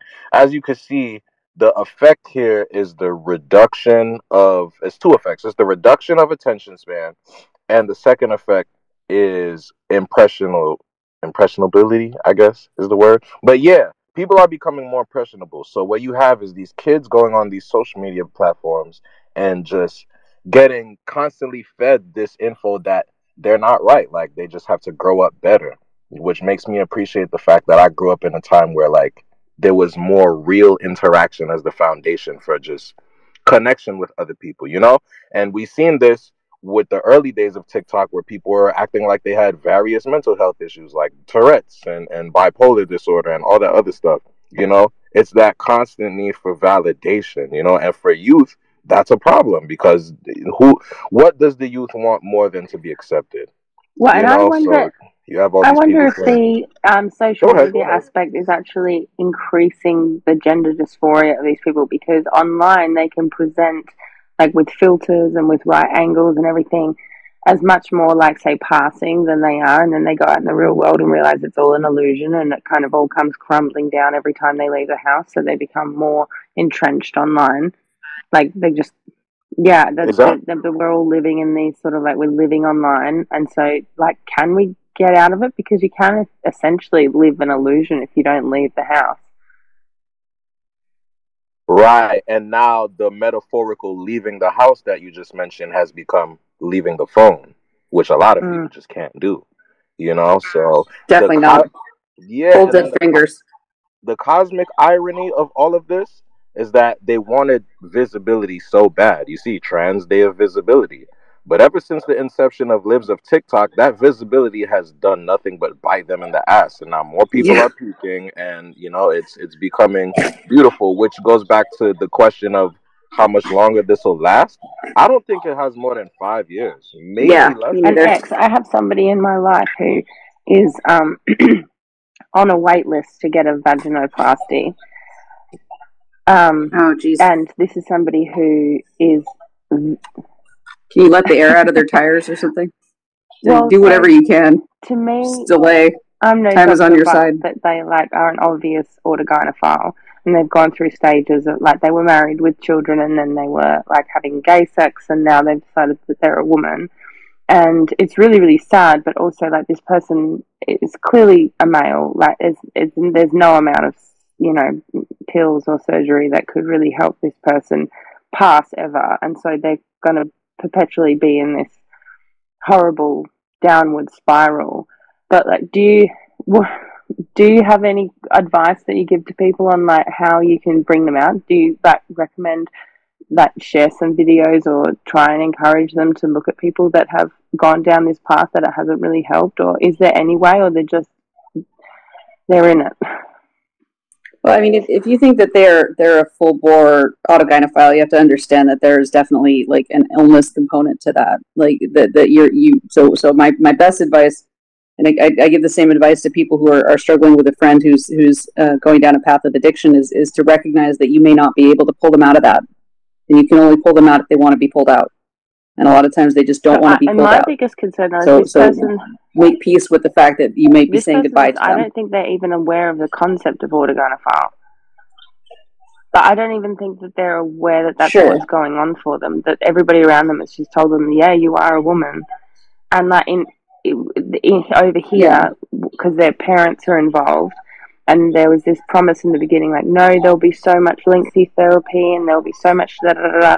None of that has happened, and they've just been put on a wait list for the surgery, and everything else has stopped in the meantime. Like they just take their estrogen and they wait for the Right. surgery, but there's no ongoing therapy or anything like that. And nobody in the family is even aware of the. And this might be an illness that spontaneously resolves without therapy. okay. It, it might be some like you have like schizophreniform disorders that last like six months or a year, and then they just spontaneously is- resolve. Like if, Even if you if I nothing. am right and they are, it, it is a sexual fetish. Do the fetishes resolve, or do they just escalate? It, it it would depend on what's causing it. But They- but um yeah, if, if whatever is causing the tendency to go down the to to make like if you if you think of something like mania, they behave that way because behaving that way now feels good, whereas before it didn't this feel person's good. recently gone. And then when it stops feeling good, they stop behaving Yeah. that way. Okay. Yeah, and that that might be a sign that, that they're that they're dealing with either schi- full full bore schizophrenia or schizophreniform disorder or some, something where it's it might not be something that's that's destined to last forever. And the only question is how much damage will happen before they spontaneously heal from it because the body is trying to heal itself, and, and you fundamentally don't know why this is happening in inside of their brain. It, might just it might just be some something wonky. You know, maybe, maybe they've got they they're they're allergic mm-hmm. to their house. It's it's hard to know what exactly is going on maybe there's drug use that you're not aware of some something has changed inside of them to make these behaviors reinforced in some way Miss C had their hand up for a long time. I noticed that. Miss Miss C Zender. Um, sorry if I'm pronouncing that wrong. Um, yeah, I was. I wanted to say something um, on a earlier topic about like uh, how long is it going to take for this insanity to um, to exit our society. Um, and I wanted to say that what I've seen in discussions, in my random discussions with uh, young people online, which is basically just me arguing with them and me telling them uh, they're being lied to, they're being gaslit, etc. They truly believe that our study that there are studies, scientific studies, that prove that transgenderism is something you're born with, akin to, you know, um, homosexuality or heterosexuality. They truly believe that, and you're telling them basically, no, tho- those few studies on the brains, you know, on cadavers had extremely small sample size, blah blah blah. They didn't, you know, control for variables. That doesn't translate to them. You know what I mean? Um, and we need more people. Uh, we we well, we need, for example, the Academy of Pediatrics or whatever it's called, the you know the group that is in support right now of of of uh, transing kids uh, to finally come out and say no, this is wrong, because these people look at all these um, organizations that are standing behind it, saying all these lies, perpetuating all these lies, and therefore the wider public and the kids and the adults and everyone truly believes that this is natural, this uh, is right, and um, us just telling them no, it's not. It's it's literally like David versus Goliath. Um, yeah, that's all I wanted to say. Yeah, they have the backing of you know the, the right institutions and everything, and it's it's terrible, and it's it's yeah. I don't know. What what I wanted to say is though, like you asked, I'd heard a woman uh, scorned asked um like if it's possible to talk people out of the fetish, and what I have heard is that it's possible to make people not act on it, but it's like it's it's very difficult to actually make them not want what they want. It's one thing to not act on what you want; it's another thing to not want what you want. And Well, uh, that, so that's it. Yeah, it just just thought it goes back to the Matrix, you know, like. Neo, nah, Morpheus said it, like you can't show somebody the Matrix. They have to see it for themselves and have the decision Well, see, I. I don't understand why And we can't say that, like, it's okay to have this as a fetish. You know, if you find another consenting adult or you want to do it on your own or whatever. But if they had an understanding that that was what it was, like my my concern is going down like the full medicalization route that I, I, you know, maybe I've been viewing too many of the same spaces, but I don't see many like um happy outcomes. And even like I, I saw a, a video pop up like not that long ago, and it was of a um, transsexual, like a street work, worker, and she was saying that um, it's like quite well known in the sex worker industry of like transsexuals that like the surgery is not a good outcome, and they all warn each other because the ones that have gone through it like haven't had a good time. So just like I, I don't know. I don't know. I just it's more that like that concern of like once it's something that permanent. I mean, like he has breasts and that's something already, but that that it's just so horrific. Like the outcomes are just so horrific, and I feel like there's this fixation on like once I get this, it's sort of like a really juvenile. Like, do you remember when you were young? You'd be like, oh well, once I have a car, then I'll be happy. Oh well, once I have a house, then I'll be happy. Oh, once I have a da da da. And you realize as you become adult, you're like, there's never enough once I have. It's like at some point you have to accept the reality that you're in, make the best of it, like keep striving. But there's never going to be like a moment where you just You'll never be happy. happy. Yep, I've, I've come to terms with the fact that that moment's never going to come. You just have to enjoy messing around with, with random academics on Twitter and TikTok. Uh, well, happiness isn't a state, right? It's just like a, fe- a fleeting uh, emotion. It's like, as a society, improving society is more about eliminating miseries. Like, we know what th- what tangible things cause misery. You know, you- we know what war is. We know what famine is. We know what, what diseases are. So we could fight those. But to actually make people happy is not. Uh, it's, it's it's not a real thing. Um, yeah. Is, it's is a- being sorry, entertained the same it's as like, it's like farming truffles. Sorry. It's like farming, uh, making someone happy. It's like farming truffles. We just don't know how to do it. Like uh, you, sometimes you get lucky and uh, you find it with the right pig, but uh, that's about it. Find a few here Well, that's there. actually something I heard Kellie-Jay is. Keen say once. She was like, "Is this just that we've reached like the top of Maslow's hierarchy of needs, and now we're sort of like finding other things to do?" Yeah, there's. I'm sure there's that. Like boredom, I'm sure plays a lot into this. Um, uh, like as was alluded to before by Squid, uh, the socialization online is a thing, and um, yeah, manufacturing problems. Yeah, being entertained might be the same as being happy in a society that glorifies what they see on a screen. You know what I mean? So like Yeah, you it's you being mentioned it, distracted. Yeah. happiness. Yeah, happiness is an emotion, and emotions like uh, you know they're fleeting. Everyone, depression, anxiety, happiness, sadness, all these things come and go. You know, life when it comes to emotions, it's a perpetual roller coaster. So, like Woman Scorn said, and like GJ said, it's like you know, if if your idea of a destination is an emotion, right? Like, oh yeah, when I when I become happy, then life will be better. It's like, nah, you what you have to do is grasp the moments of happiness that present themselves to you in life, whether big or small. You know what I'm saying? Because it's not gonna last forever. Nothing does.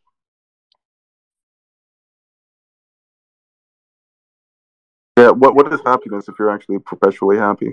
Like the the, the whole concept doesn't make sense to my mind. Exactly. Like Yeah. perpetual happiness sounds like perfection to me. And if you're a perfect being, what is there to do? And that's never going to happen. Someone's always going to die. Some your cat's going to die, or your grandmother's going to die. You're you're going to be sad at some point in your life. You know, my grandma always used to say, if you don't have anything, you want something.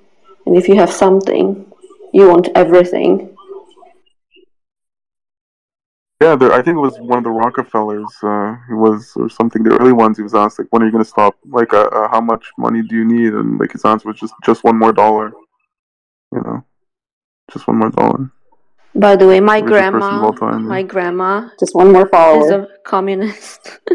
she is still in the in the party. Uh, she's in her 80s now.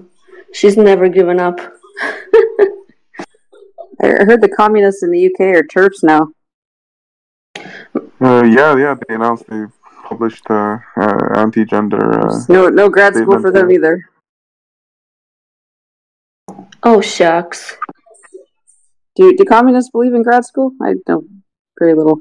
Um, well, not back in uh, I old get to go to grad school. Czechoslovakia. They did not really actually believe in higher education because it was the proletariat that were the truly um, uh, virtuous. Uh, Ah, so like Cambodia mode. uh, M- Mao, yeah, China, China mode. Yeah, very much. I meant to say proletariat, not proletariat. Ugh, sorry. No, it came across fine. Just sounded like accent. Yeah, I sometimes still translate in my head from Czech to uh, English, even though I've been speaking English since like 20 years Mm. ago. It's normal. Second language.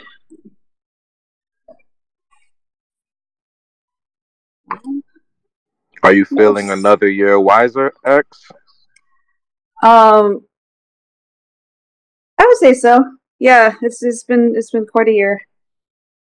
Um, I think this time last year the there there there was the big the big thing happening in in.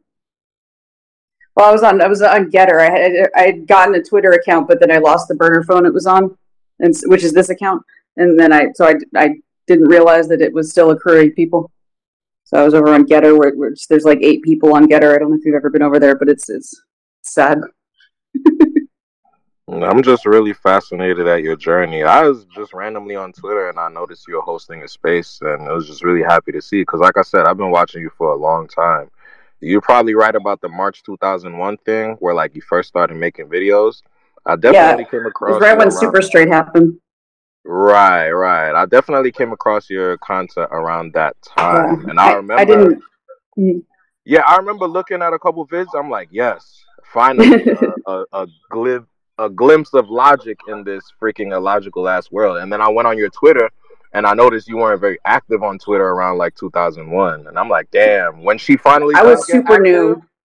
I was on Facebook from from 2005 until 2020, and then in late 2020, I downloaded TikTok, and then and then I went viral in early 2021, and then people were like, "You should get a Twitter," and I was like, "What the fuck is Twitter?" So I got a Twitter, and then then started ba- archiving stuff on YouTube, and just the rest is history. Now now I'm now I'm everywhere. So, what would you say is like from the perspective of someone that makes um content on TikTok? Because you're in a whole TikTok beef right now. That's crazy. But like, Yeah, it's great. It's so funny. I was I, cannot ex- convey how funny it was all day today to be doing this. This is like exactly what I always wanted to be doing on my birthday. Like this is the best birthday since at least before COVID. so like from a general perspective, My cats were concerned. from a general perspective, like TikTok specifically, you know what I'm saying? Because libs of TikTok is kind of like the most profound example of what I'm about to ask. But like, how would you feel that TikTok is having an effect on not only children, but how do you feel like it's being used as a proprietary for gender ideology in general? I mean, it's, so powerful. Like a lot of people who are not on social media, like they don't they don't know what they're in for. It's never download the app. It's, it's a trap. Um, your life will never be the same. You know, you you when when you actually have the mere neurons of being able to send a short video to somebody else and have that just be a thing and be suggested to you, by this this incredibly powerful algorithm. I remember like before before I was making TERF content, I was mostly just doing linguistics, and um, there was there was one time where I, I made a comment. What did I do? I, I I was talking about how European colonists didn't famously didn't um, believe that bathing was healthy, so they just didn't bathe. They would just change their clothes instead. There's a whole thing. I'm, I'm not I'm not just just No, I remember that. There's a whole thing. And and uh, some someone was like, well, what about Roman baths? How can you say Europeans didn't bathe?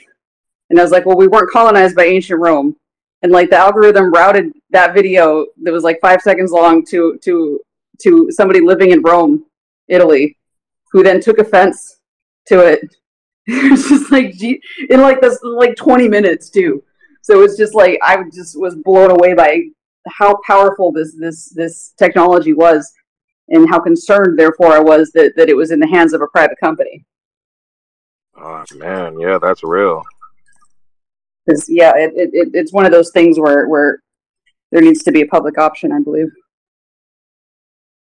Bio Walker wants to say something. Hello. Happy birthday, Exulansic. Thank you. Just wanted to say happy birthday, and I want to say I'm just like enjoying listening to everyone and um, folding laundry and whatnot in the middle of the night. But um, wanted to say that I think it's hilarious that you brought up this thing about them being afraid to bathe because it is true that in the winter time sometimes they really are afraid to bathe, and I would know. But they are actually afraid of catching cold, and they, especially people that live in like kind of more isolated communities, um, depending on where you go, they just they, they don't want to get their head wet, and they you know they will they will bidet and wash you know their personal areas, but they do get afraid to bathe sometimes. Damn, what's your what's your career right now? You talking to Bio Uh, I, I'm a I'm a I'm a biology graduate student. Oh, well, I mean, how do you know so much about the bathing habits? Uh, because one of my parents is from Southern Europe. I don't want to give too many details, but I get it, I get it. I'm just like, damn, are you a freaking home health aide or something? Like, you know a lot. Are you, are you are you worried about getting kicked out of graduate school if Dr. Demers finds out that you you have the wrong beliefs? I was I looking mean- into space. She's I mean, I'm pretty I'm she pretty probably is.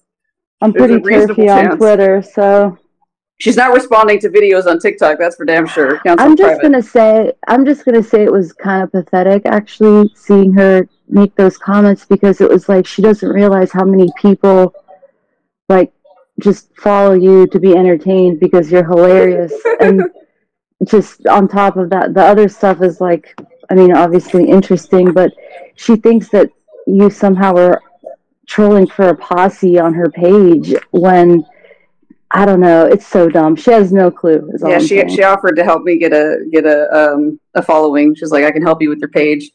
I can help you with your content. She's very tone deaf. Watch out! Watch what you post on, on on social media. Yeah, you think? Think before you post, and it's just like it's like nobody cares but you. Meanwhile, this is like the most viral post I've ever made in my history of being on social media. It's got like three hundred thousand views in a day.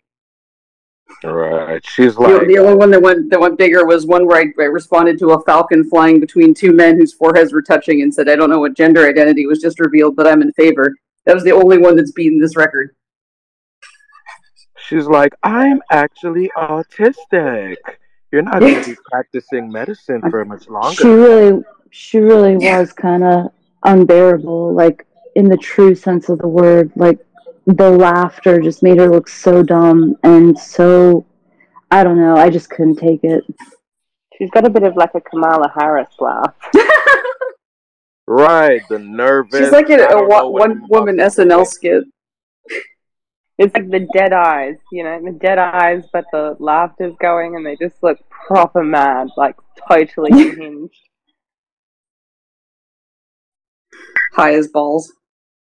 It's just ridiculous how how uh how devoted a lot of these people are to being in front of a camera and sharing their woes with random people you know like i follow um certain pages like males in disguise or uh valid people taking L's, things things of that sort. And I, I see some of these Reddit posts and I'm just like, oh my god. Every day I think it can't get any worse. Some lonely bloke on on freaking Reddit is is just searching for validation and I'm like, my god, man, like thi- this is exactly what people mean when they're like, yo, these these are just a whole bunch of people that have never been told no. You know, they've never been told a dissenting opinion. They've never had to, you know, challenge themselves in their own thing.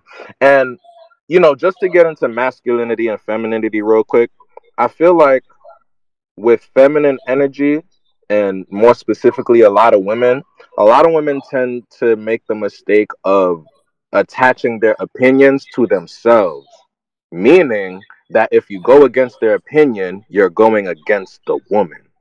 You get it? This is a tactic that I feel like a lot of freaking trans people use where it comes to like, oh, you don't believe in the pseudoscience that I'm bringing to you. You must hate me and want me out of existence. And it's like, no, bro, I'm just, Well, yeah, but from their from their perspective, they they've wrapped their whole life around this, you know. So it's like comes as no surprise, and that's kind of the problem, you know. Like you devote everything to do to this when when you when you when you do that, and then the, the what do you expect? You're you're, you're asking everyone around you to lie. Like you're gonna lie. Like going in, you know, you're gonna lie to everyone around you.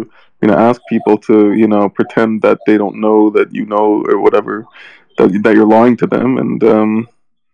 Uh, the, so yeah, obviously you're going against every fiber of their being Yeah, because exactly. yeah, Which is why most of them freaking stay on Reddit with other freaking MTFs just circle jerking each other all day, bro. Like, oh, you look pretty. First day on HRT, guys. How do I look?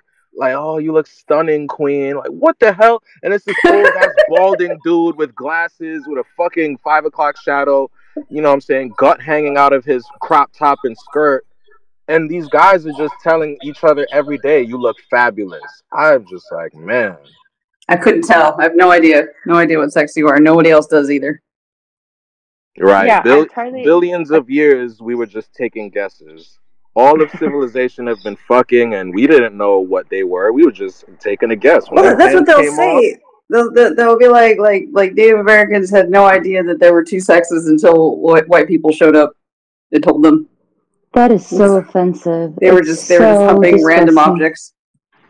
And history the best. disproves them. You can tell from like other civilizations, the Japanese were having geishas and, and samurais for the longest time. You know, Egyptian hieroglyphics were showing males and females. Like, really? well, Right, and Okay. and then other doesn't need any civilizations disprove them by being other civilizations. You know, they had to reproduce somehow, and it's not like they didn't know what they bro, were doing. forget about that, the you know. traditions that these civilizations practice. What Forget you about said all about never having to have your opinions challenged, like I, I give you a little anecdote. I went to law school, and one day, like everyone had to give presentations, and then everyone was expected to ask questions at the end of everyone's presentations. And when people asked questions, uh, people gave the presentation, I was asking questions because nobody else in the room was. And uh, so I was asking everybody questions, and then so when it came time for me to do my little thing, everybody wanted to ask a question to like get me back, and it was like very funny in my eyes because everybody was like, "I'm going to get mine back on her," but I was actually prepared for the answers. But after like three people asked a question, the le- lecturer stepped in and was like, "No, I'm not going to have anybody bullied in my classroom." And I was like, "They're not bullying me. They're asking me questions. Is you know part of the thing." He's like, "No, I will not have it."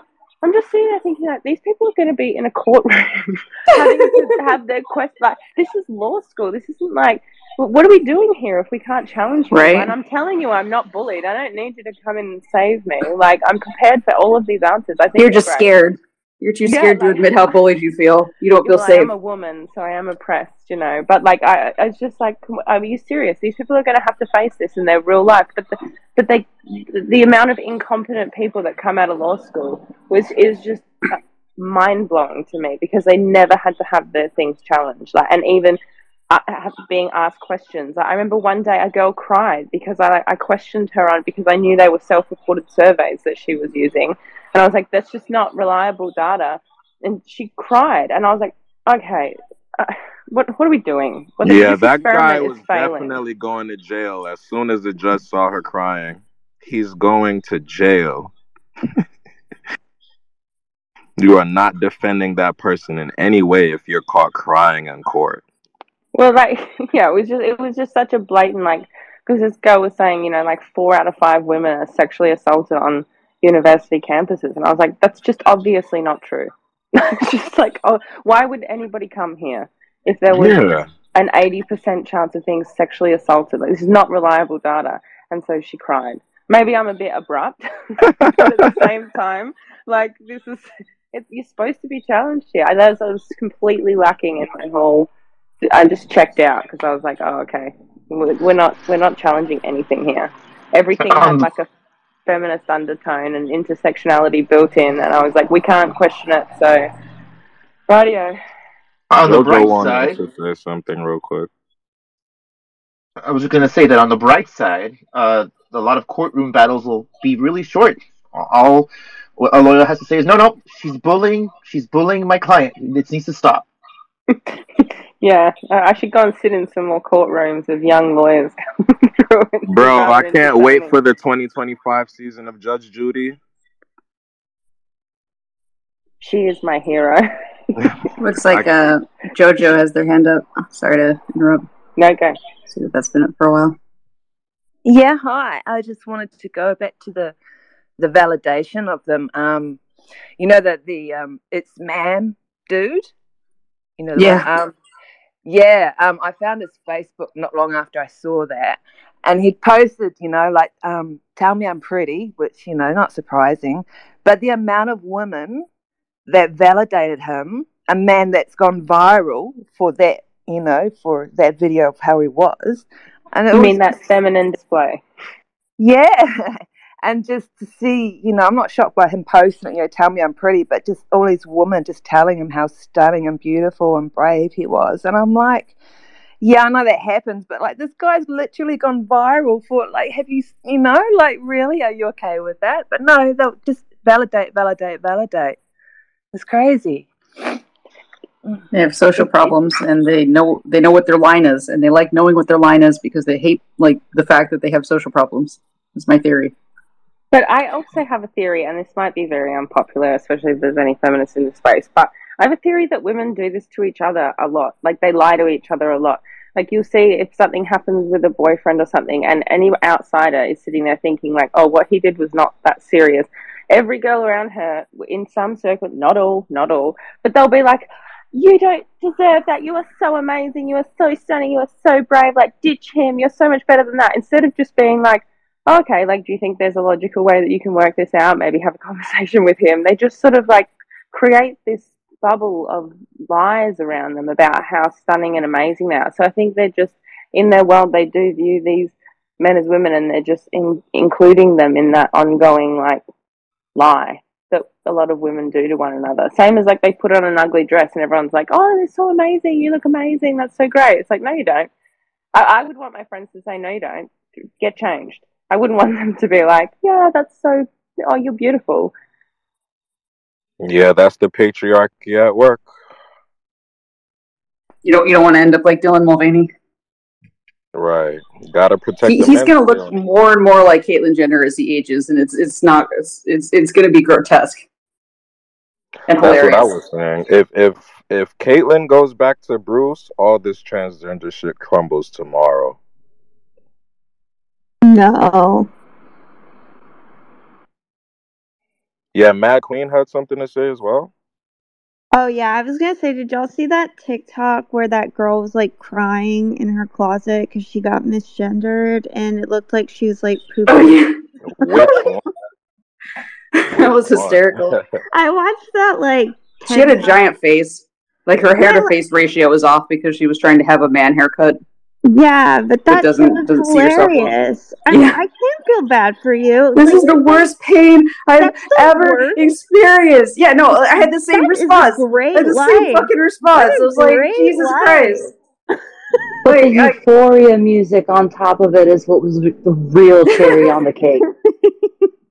I'm so sad for her that that's on the net forever. You know, one day, you know, you, you know, you get to a point where you go, "Oh, that was really fucking stupid. I'll forget that ever happened." But when it's on the internet, you know, like cringe, man. I feel sorry for her. I really do. The day she wakes up and sees it for what it is, it's just gonna be like, "Oh my fucking god, that's on the net forever." You know, people like that. I feel a bit sorry for them at times.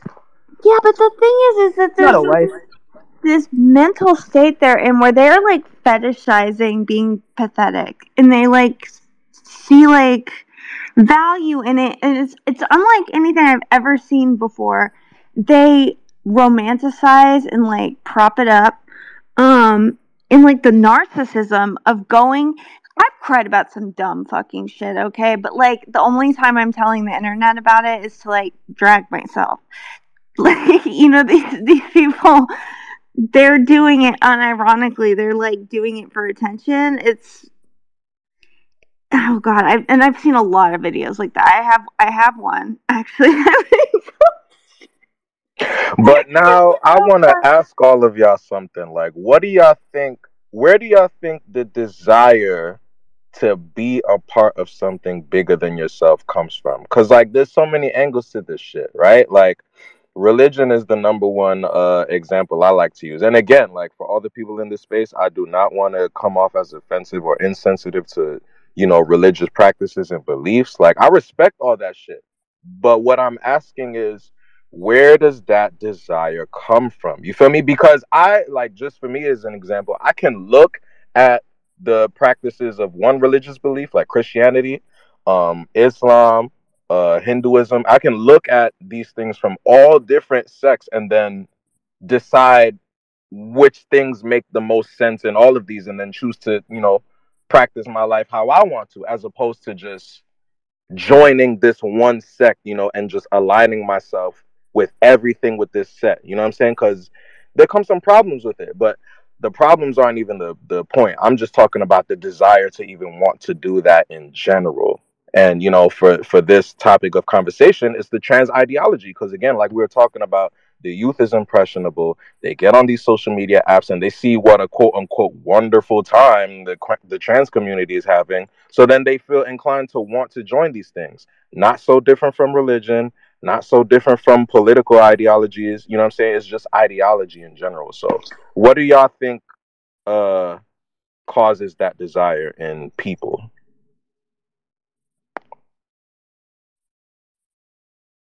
I think people don't want to die, and so they want to feel like they're part of something bigger than themselves, and that we evolved to be social creatures.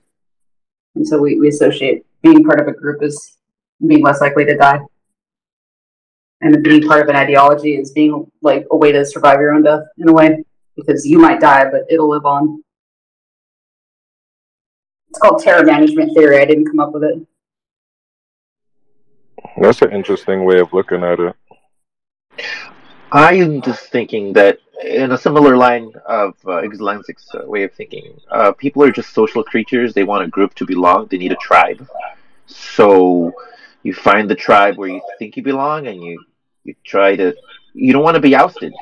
Like if you're the outsider, that's the worst thing uh, for that can happen to you. So what do you do? You you bend, and that's with any tribe. It can be I, whatever tribe you name, Christianity or this even this gender ideology. Uh, you'll be ousted. You'll be canceled. That- That's that's the nature of the beast, in my opinion. Simone, you have your hand up. Oh, hi. Yeah, I'm going back a, a little while. Yeah, that's a really interesting conversation. I think. I, I think it's definitely it's it's social, like and Maslow's hierarchy of needs. You need to belong, but also young people um, are are individuating strongly from their parents, so that they also need an oppression, a, a group to fall into where they can have a brave status and a powerful status, you know, you just want to be in with the cool kids as well. So they're particularly vulnerable to that belonging and, and committing to um to the oppression Olympics, I suppose. So it, it is such a such a vulnerable time for, for young people. So yeah, they are seeing trans people having these wonderful, fabulous lives, but they're also seeing them horribly oppressed. So they want a piece of that. And um, yeah, but I want to go back to you know um, when Jojo was talking, I was just looking at your profile picture and we're talking about how we laugh at you know you can just if these men we lie to these men and say that they look great when um, they look ridiculous.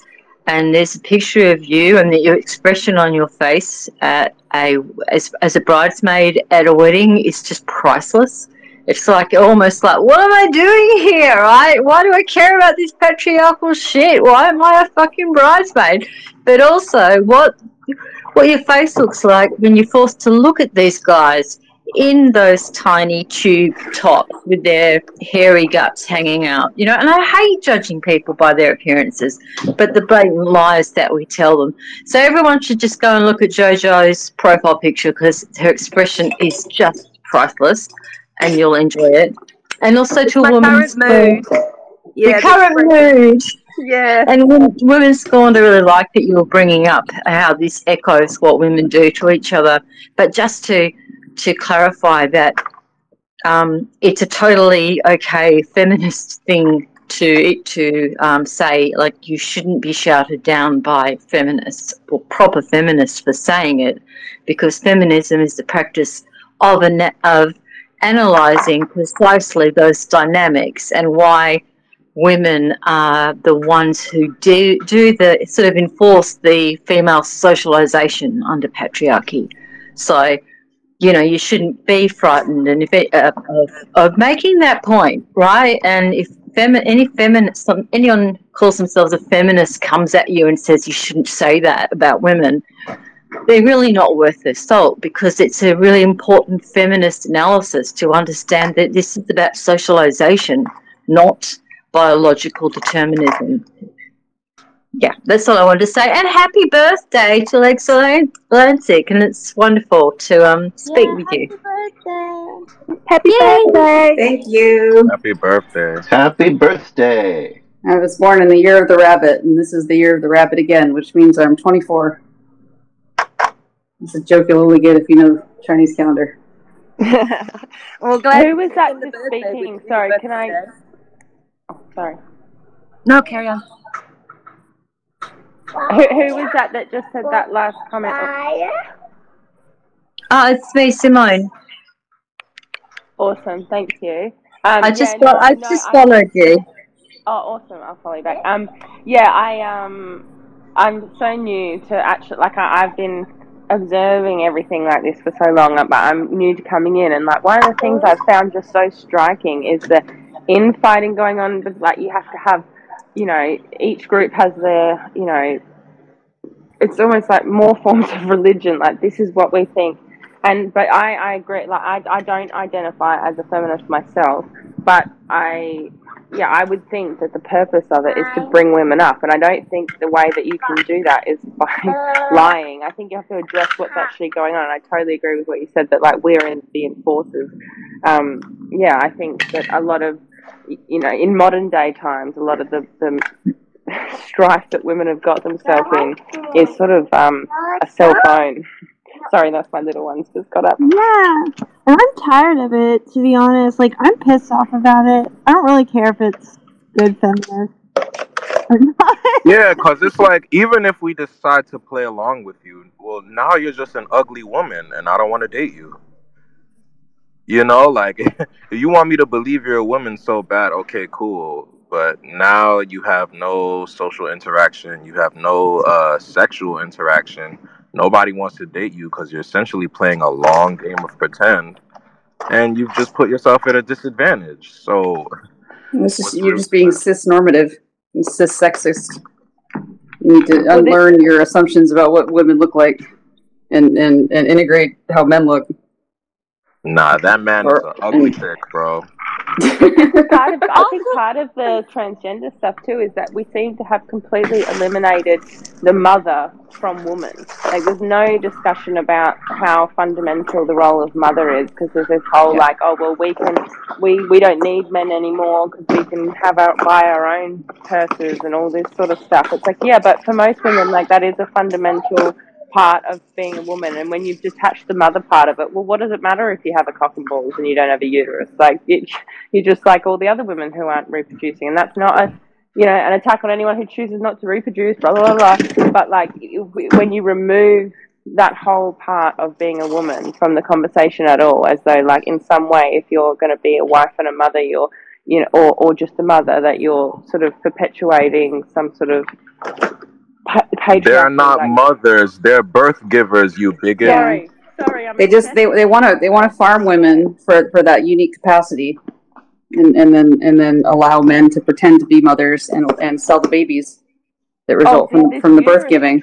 But but stuff. fundamentally, I think there are a lot of like we need we need to reclaim the idea that women are better at that, and that that's it's okay to admit that that, that we're just we did evolve to do that. If we stop, I we really? just stop being embarrassed by the fact that we evolved to do this and that thing, and that's okay. Doesn't mean that They're we need to be slaves to our biology. They're Well, chest- Louise Perry's got they a get- new podcast that she calls like Mother Mate, uh, Maiden Mother Matriarch or something because she's like there's these you know three distinct stages of being a woman like or progression of what a woman can be that like we seem to just completely eliminate that. And we seem so like focused on the hypersexual 19 year old version of a woman um that like you completely eliminate all that and then yeah well i guess again a a man can be that version of what we've created for ourselves No, I can't. I mean that that's ridiculous. I, I, I, I don't mean that. I don't mean they actually can. I mean, like, if you believe that that's all a woman is, then, well, I guess anybody could become that in theory. Yeah, but To they, me, they, it's they, rather they think tragic. that'd be so cool. They're like, oh, I want to be that, and then they don't know like the reality of like dealing with all that shit, especially at that age. They'll never understand that. It's only a matter of time before sixty-year-old men are talking about having quinceañeras and shit. I think Oh, it's they're rather already tragic. definitely doing that. It's yeah, rather they are tragic that definitely doing that. So No. sorry to interrupt. but I think it's rather tragic when people are like, "Well, yeah, I'm just like an infertile woman." It's like how insulting and how sad that like actually women have this problem. that They have to go to the doctors to, to try and get this fixed, and you have these people who are males who are saying, "Oh, I'm just like that." No, you're not, and you'll never know what that's like. Like, stop. Right. They'll say that, oh, because some women can't give birth and blah, blah, blah, then, you know, giving birth isn't what it means to be a woman. But they remove the fact that they are designed to give birth. So if they can't do that function, then that's a matter of, you know, a medical tragedy or what have you. But you not being able to give birth does not also make you a a, a woman with a disability. Like it's just so stupid. Well, I think excellent. Is it called like the fallacy of the beard or something? Where it's like, oh, if you if you take a, a man and you say he's got like three hairs on his face, is that is that a beard? No. Uh, Ten, no. A hundred, no. And like if you said ten thousand, it's like, well, yeah, that's a beard. Is that? But somewhere in the middle there, it goes from not a beard to a beard. But just because there's not a like strict defining line, that's what they've tried to do is like confuse it. So like all that language about oh well, some women can't give birth. It's just to confuse the idea of what a woman is. But we all know what a woman is. But it's that, that all these language games to try and confuse. It's like, well, where does a woman become a woman? It's like, no, we just know. Like we we know. We don't need to confuse it. But they don't. I think you're bringing up an interesting- category. Yeah, Biowalker. What were you gonna say?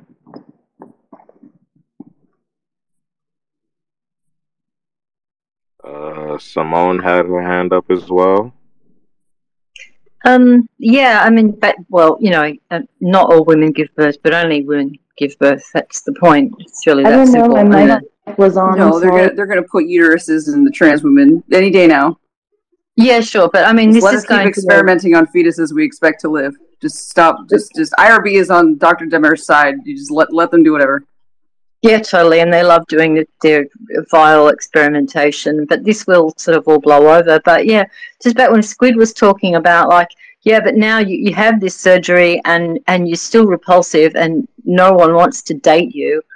Um, right, you're just an ugly woman now. Like, okay, you're a woman. You've completed your goal, but you're not. Yeah, but I mean, this is why now this is like. I mean, okay, I come I come at this from a very specific angle, being um, a formerly prostituted woman. Is that we just buy all of that, and there is a, a cast of people in a pool that you can have sex with, and everyone is so hyper individualized that all your sexual needs are taken care of because you know sex work is work right so you can just go and buy whatever you want. You can buy this this uh, so-called intimacy. I mean of course it's not intimacy. Don't get me wrong. Prostitution is just you know sexual abuse. But you buy it the way you order a child.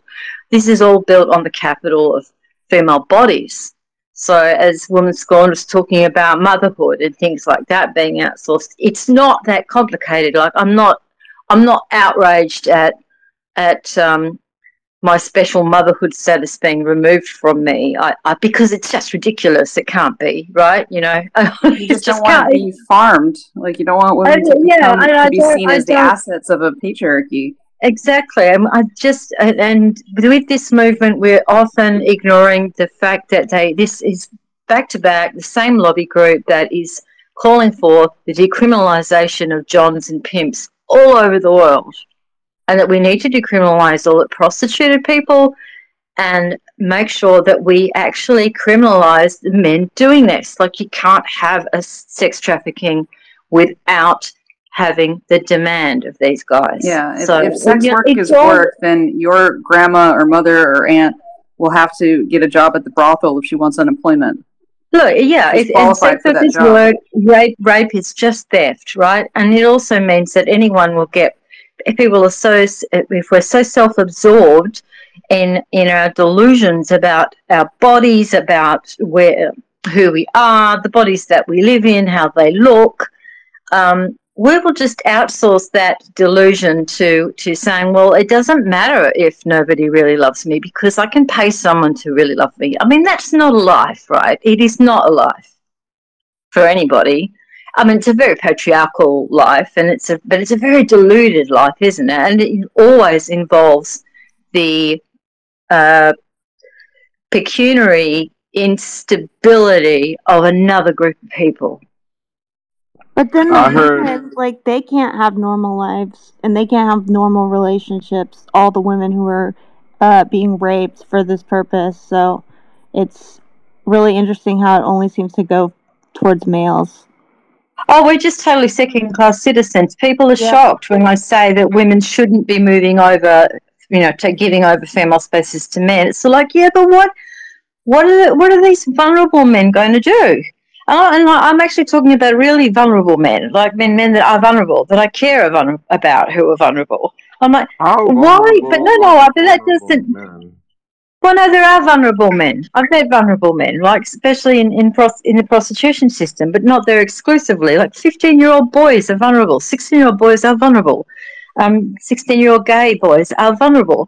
Um, so, but the automatic assumption is that, that we will lump them in with girls, and it is astonishing to just about every woman and man that I meet when I when I say to them, "No, we don't put them in female spaces." They go, "What?" Of course we do. They're vulnerable. of course they should be housed with women in juvenile detention. adult vulnerable human.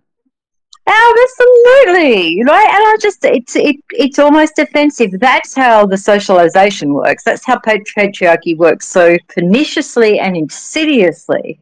Because if we follow Maslow's hierarchy, we need to belong to survive. And you don't belong and survive if you don't do female socialization properly. You know, it's it's really dangerous for women to say no, or to be perceived to be saying no. I am still so weak at adult vulnerable human. That's really what it is. That is the new woman definition. Adult vulnerable. Oh, but no, these dudes are not. A lot of them are not vulnerable. They're just masturbators, like chronic. Porn. Bro, and then isn't it Shadow so Jacker disgusting? emerges from his cocoon. Like the first thing these people will do when they get into the female bathroom is jerk the fuck off in the mirror, and I'm like, bro, Absolutely. Yeah, it was like it was like Eli Rubashkin, like in his his manic seven hour space, like being like, "Okay, you guys, I'm just gonna go pee. Just guys keep talking. I love you." Ew.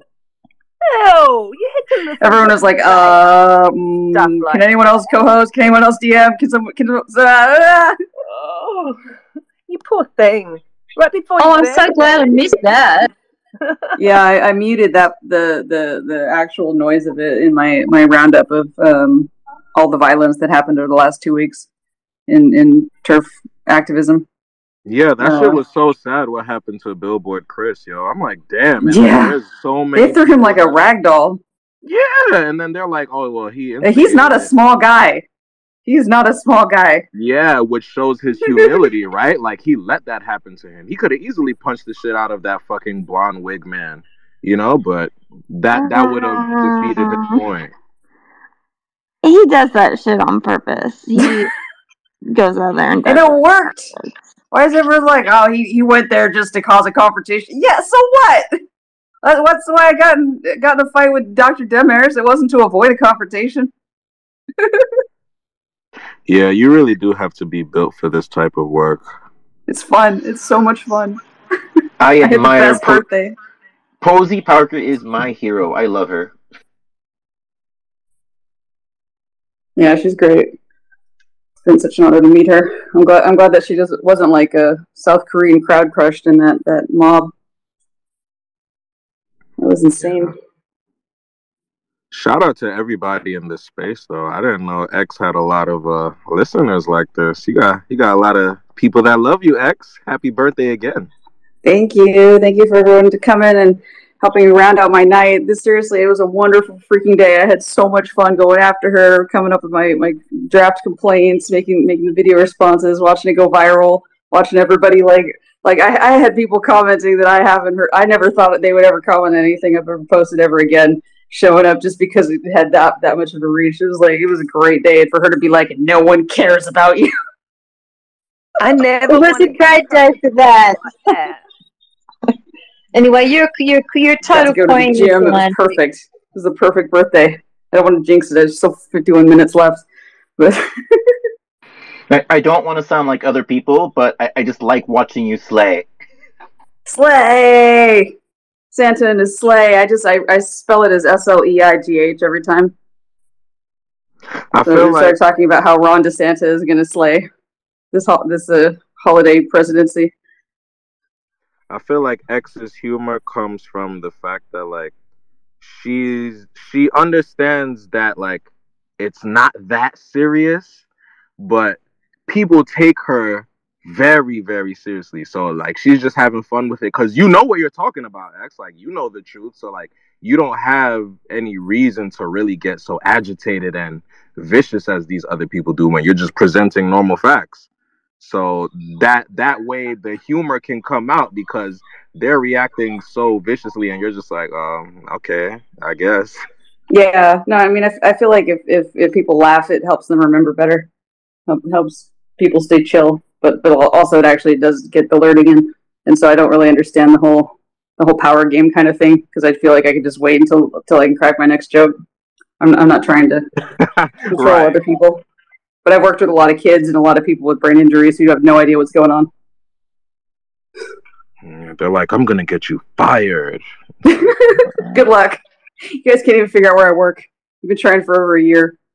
You've started just saying I'm unemployed. Who ever heard of an unemployed speech pathologist in California? That's not a thing.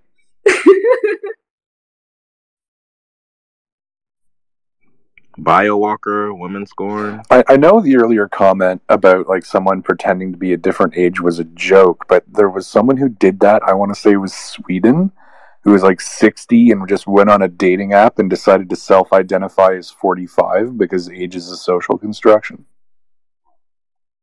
There's a few of those floating around. Quite a few of them.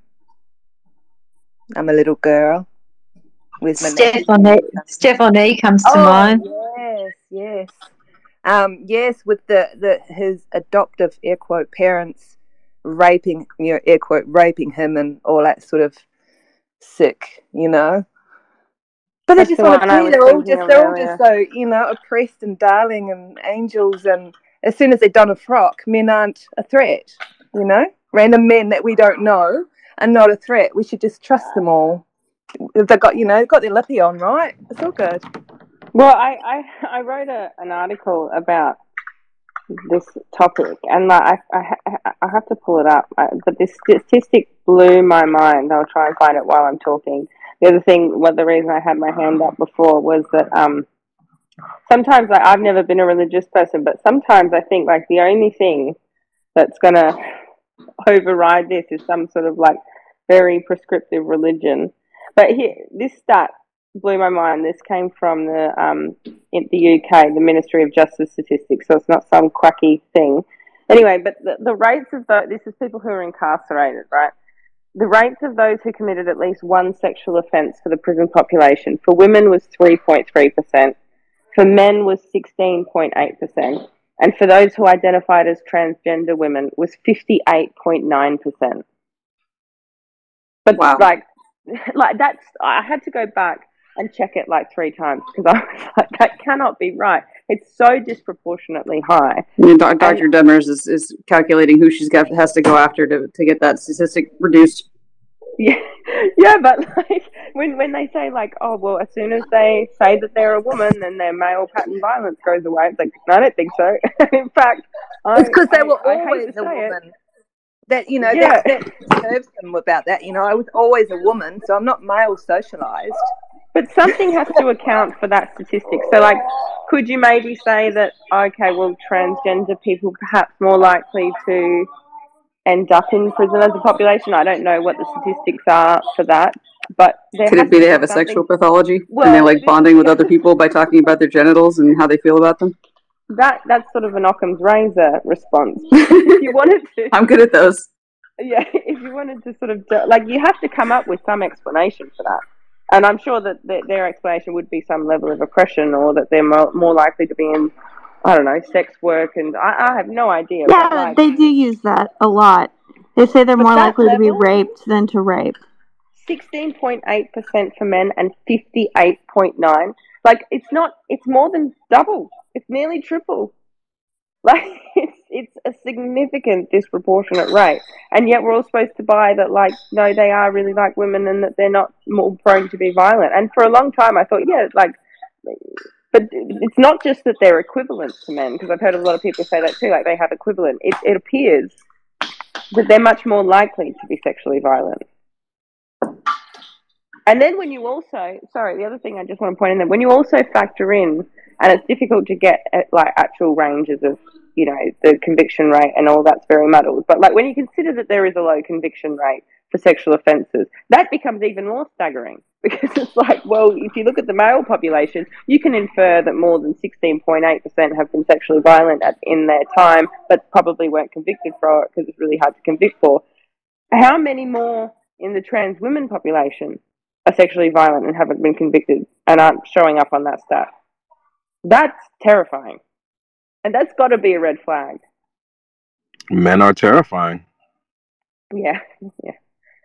Well, yeah, the ones we don't know and trust. Yeah, you know, they're special it's, men. it's, um, potluck when you go out into the world, you know, and we're just supposed to let these men come in our spaces. We're fine. We're fine. You know. Yeah. Yeah. Excuse me. Um, that you know, I, I laugh at the argument they use that you know, um, is your toilet at home sex segregated? No. You know what the fuck are you on about? Why are you worrying? Do you let the general public come into your toilet?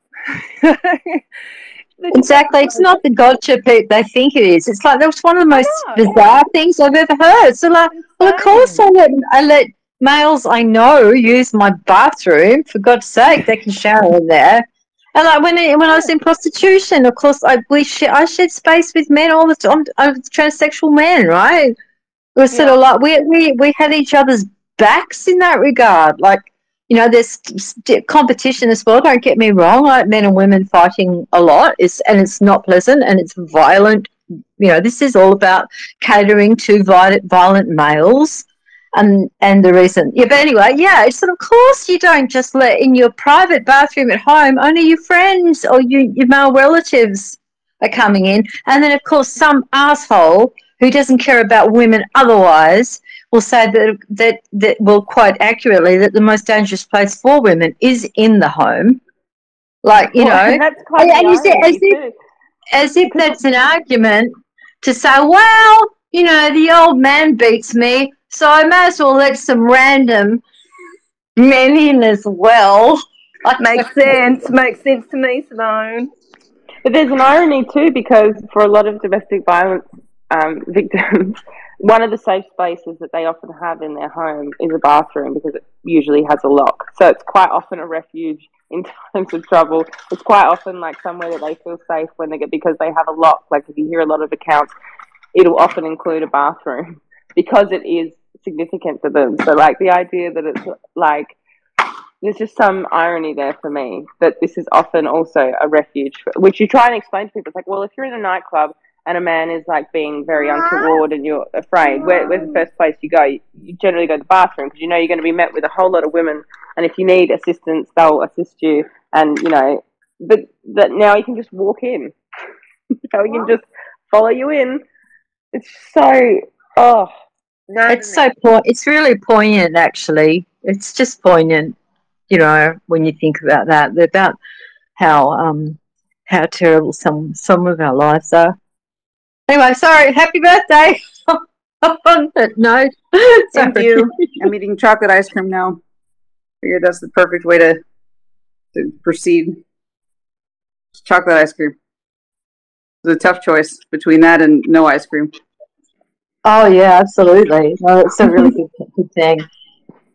Yeah, it's hard to remind yourself that as much as often as we see this stuff, it's not most of the world. You know what I'm saying? And that's easy to fall into believing that. You know what I'm saying? You go on Twitter and then you see some dude talking about, oh, well, lesbians should be more into girl dick or some other stupid shit like that. And then you're like, you know, oh my God, I really hope this isn't this is just what's taking over right now and this ideology is just undefeatable. But as you can see from spaces like this you know from the videos that you see where the parents are going to the school board and just like yeah y'all can't keep doing this selling porn to my kids in the library like you know? You you do remember that there is a very large slither of hope for all of us, you know, because we're not going down without a fight. You know, the people who understand the very clear implications of biology and how it protects us, you know, we're we're not just gonna let this go. You know, because w- what are they like? Three percent of the population? Zero point three? What what's the numbers on that? Um, I think uh, Biowalker and a year in trance. I'm not sure who was first, but you guys have your hands up. I was just curious if anybody knew what happened to Chris because some people were talking about people blaming him for the assault. I was Yeah, Meghan curious if Murphy was like talking, talking, saying that, like posting about it, being like, "Well, he shouldn't have gone to a trans rally." Like, what? Is a park? Uh, she has some history with him that I would urge y'all to take a gander at because it doesn't make him look very good. So I think I get where she's coming from. I'm just gonna come out and say that. I was just curious how the police had handled it. They didn't. That's the point. Yeah, they didn't do anything. They rolled their window up. I think that's really crucial to look at the, the position of, of authorities' behaviour in all of this, no matter how you feel about any of the people involved, about Posie Parker, about Billboard Chris, about whoever is being attacked. It is what the, what the police are, are, doing and not doing, and what our politicians are doing or not doing. Like Dan Andrews, the Premier of Victoria, is just disgusting. As they were all disgusting. Uh, you know, the left wing and the right wing both came out against the women. Yeah, and it's it's Yeah, like you know everybody has a history, uh, but at some point, you know, the we we need to have a system where you can be treated fairly based on what happened in the most recent incident, without regard for the history. Well, yeah, that that's a lot of people are urging for that. She just took a different view, which I think is okay. I would. I don't know if y'all watched that video that that guy posted, but it's pretty fucking bad. Which one? Um, the one that everyone has been retweeting. I mean, I can put it up in the thing. Is this the where the the guy that that told Chris to go fuck himself talks to some woman about Scientology? That Yeah. one. Yeah, I watched I watched like half of that. It just it all it all seemed like this was a long time ago. Mm. Mm, Okay. well, I don't know. I think it's bad. I haven't finished it. Maybe maybe there's more in the second half that that, that I haven't gotten to yet. Yeah, it made me really uh, upset, I guess, because like he has been, I don't know, and I don't think it is like a long time ago. Like I think it's been continuing, but there are women in the movement who've been complaining about it too. Um, they were in the comments of the video talking about it. So I can go check out the comments. Like I said, I haven't, I haven't finished it. I've been meaning to. I was watching it on the subway the other day. I want to give it a good airing because I, I definitely respect all the people that are talking about it.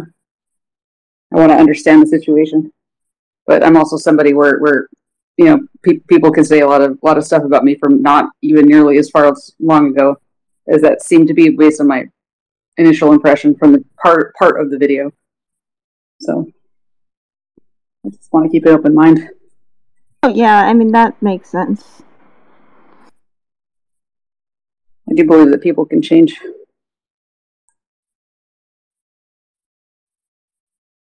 You're in a trance. Do you want to say something?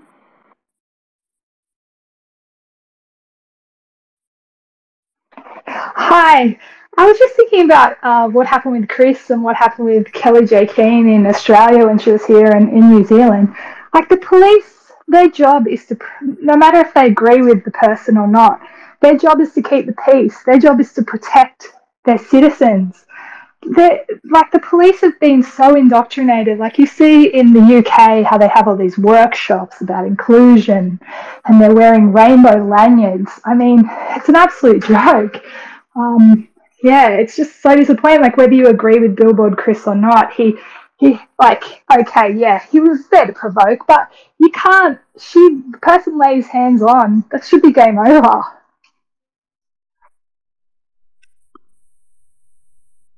Yeah, that's fucked up. they were they were surrounding him and getting into his physical space and, and making some physical contact with him. And so I believe that he was justified in, in um, pushing back slightly. Like that's a proportional self defense to end the unwanted contact, the non consensual contact. And then the other person escalated it by like throwing him across the park. He was trying to be in an interview, right? He was trying to answer a question, and the other guys were like, "F you, F you, F you," and it's like, "Excuse me, can I please answer the question?" And like this guy kept on getting in his face, so uh, I, I Right. see it as justified as well. Yeah, it's, at some point you have the right to defend yourself from the threat of assault. If somebody's, if people are getting that close to you that you can't physically move, you're being falsely imprisoned, and you have the right to actually push your way out of that.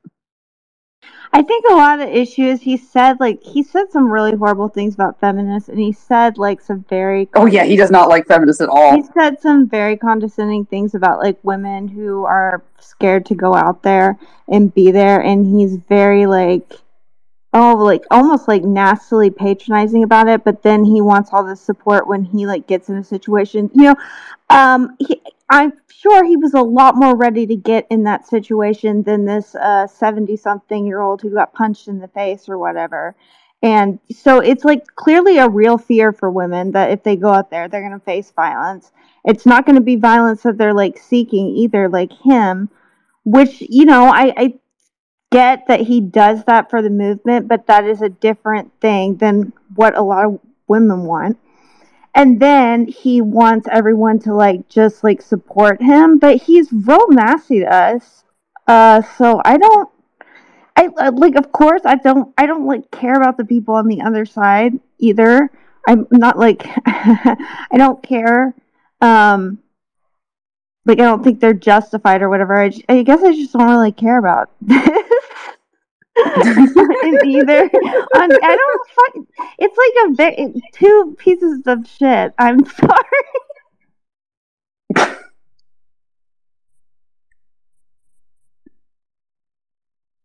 No, I, I Didn't, didn't he get into like French media or something though? I don't know. He he got into some weird stuff, but I.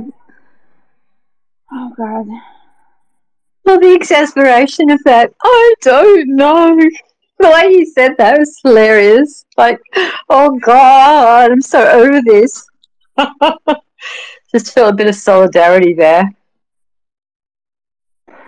I, I think it's just worrying that uh, anyone who speaks out about this, the police will not protect. Like whether it's him or the women in New Zealand, that's the worrying thing. I mean, you know, he can do what he wants, but uh, Definitely. you know that that us women, we can't exercise our right to speak about this without violence. And if if violence, you know, is laid upon us, we have no protection. The police will just turn a blind eye.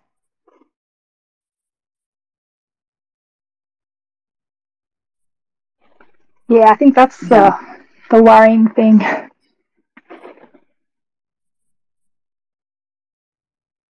But like, regardless of why he went to that park, he had the right to be in that park, public park. He was just walking around.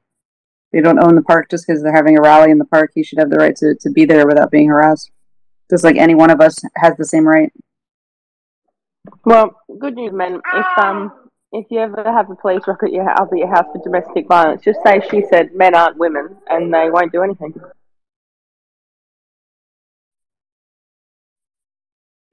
Mm, This is making me want to date.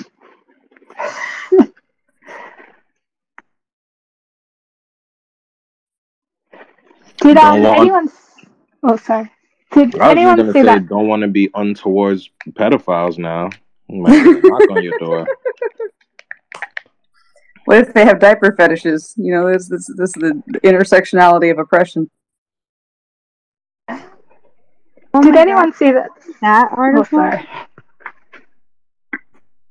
About how the diaper fetishists are being oppressed. Like, Yeah, what's the time? It's diaper time. yeah, like you need to keep that. Like, you should be oppressed for that.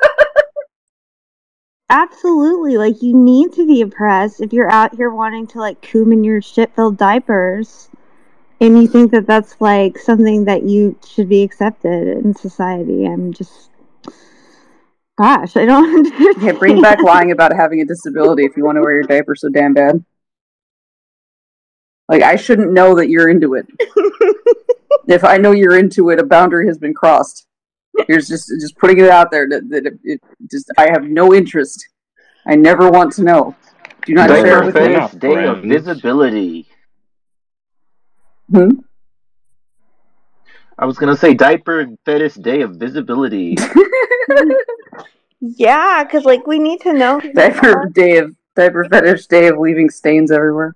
I think like the only good thing about that would be like all the women who were being pushed into these fetishes because you know that's another one they're gonna dump on some woman. They're gonna be like, oh well, I didn't tell you at the beginning, but I'm really into like shitting my pants and some adult diapers, and this like really gets me off, and it's gonna like ruin her fucking life or whatever. um, yeah, maybe if they were like having a day of visibility, like everyone could just like fucking see them for what they are and dump them, and then they would never date again. And I think that'd be kind of beautiful.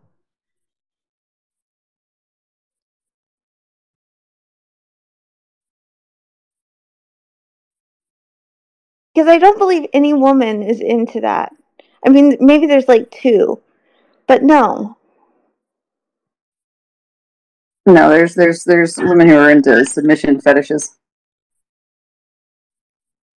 But with a man in a diaper, Jesus Christ! I everyone in this story needs to die. It should it should be it should be justification for forcibly committing someone. Fifty one fifty danger to self, danger to others, gravely disabled, and diaper fetish.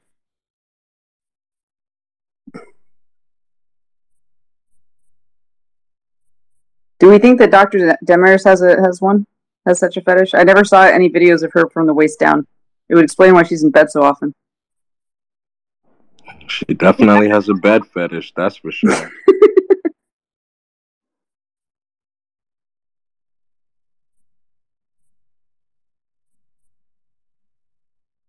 What if everybody has valid a, a validation fetish? Oh, they definitely. All these people. Like everybody likes a little ego boost, right? yeah. Not not people who had hard childhoods, where where the ego boost predicts bad things. It's like, oh, you're you're validating me. This is this is a sign of terrible things to come. This is the the storm before the calm. I mean, I like an ego boost. Who doesn't? But I wouldn't say it's a fetish. And it and then like it's like I like uh extreme compliments. I don't like people validating like stupid identity, like gendering me correctly. I would like them to worship me. I also don't think that liking something you're supposed to like is a fetish. yeah. Like if it's normal to like it, it's not. It's not a fetish. I don't think. I don't think being attracted to to like another adult and wanting a family with them. I don't think that's a fetish. Oh no. We're back to I don't, I don't think there's a food fetish.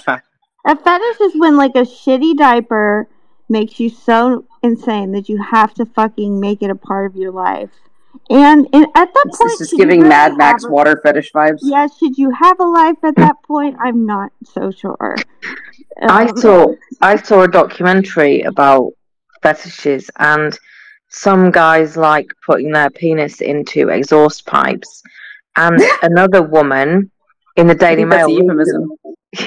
and, then, and another woman recently in the Daily Mail I saw um, has a fetish about 747 aircraft and she has a large one in her bedroom that she sits on and fetishes a- about and she's got lots of miniatures as well and she goes visiting them you know like the ones that have been decommissioned and she goes on the last existing ones too i think she's german as well i think but i'm not bringing race into it either Have you guys heard about the lady who's like married to the Eiffel Tower?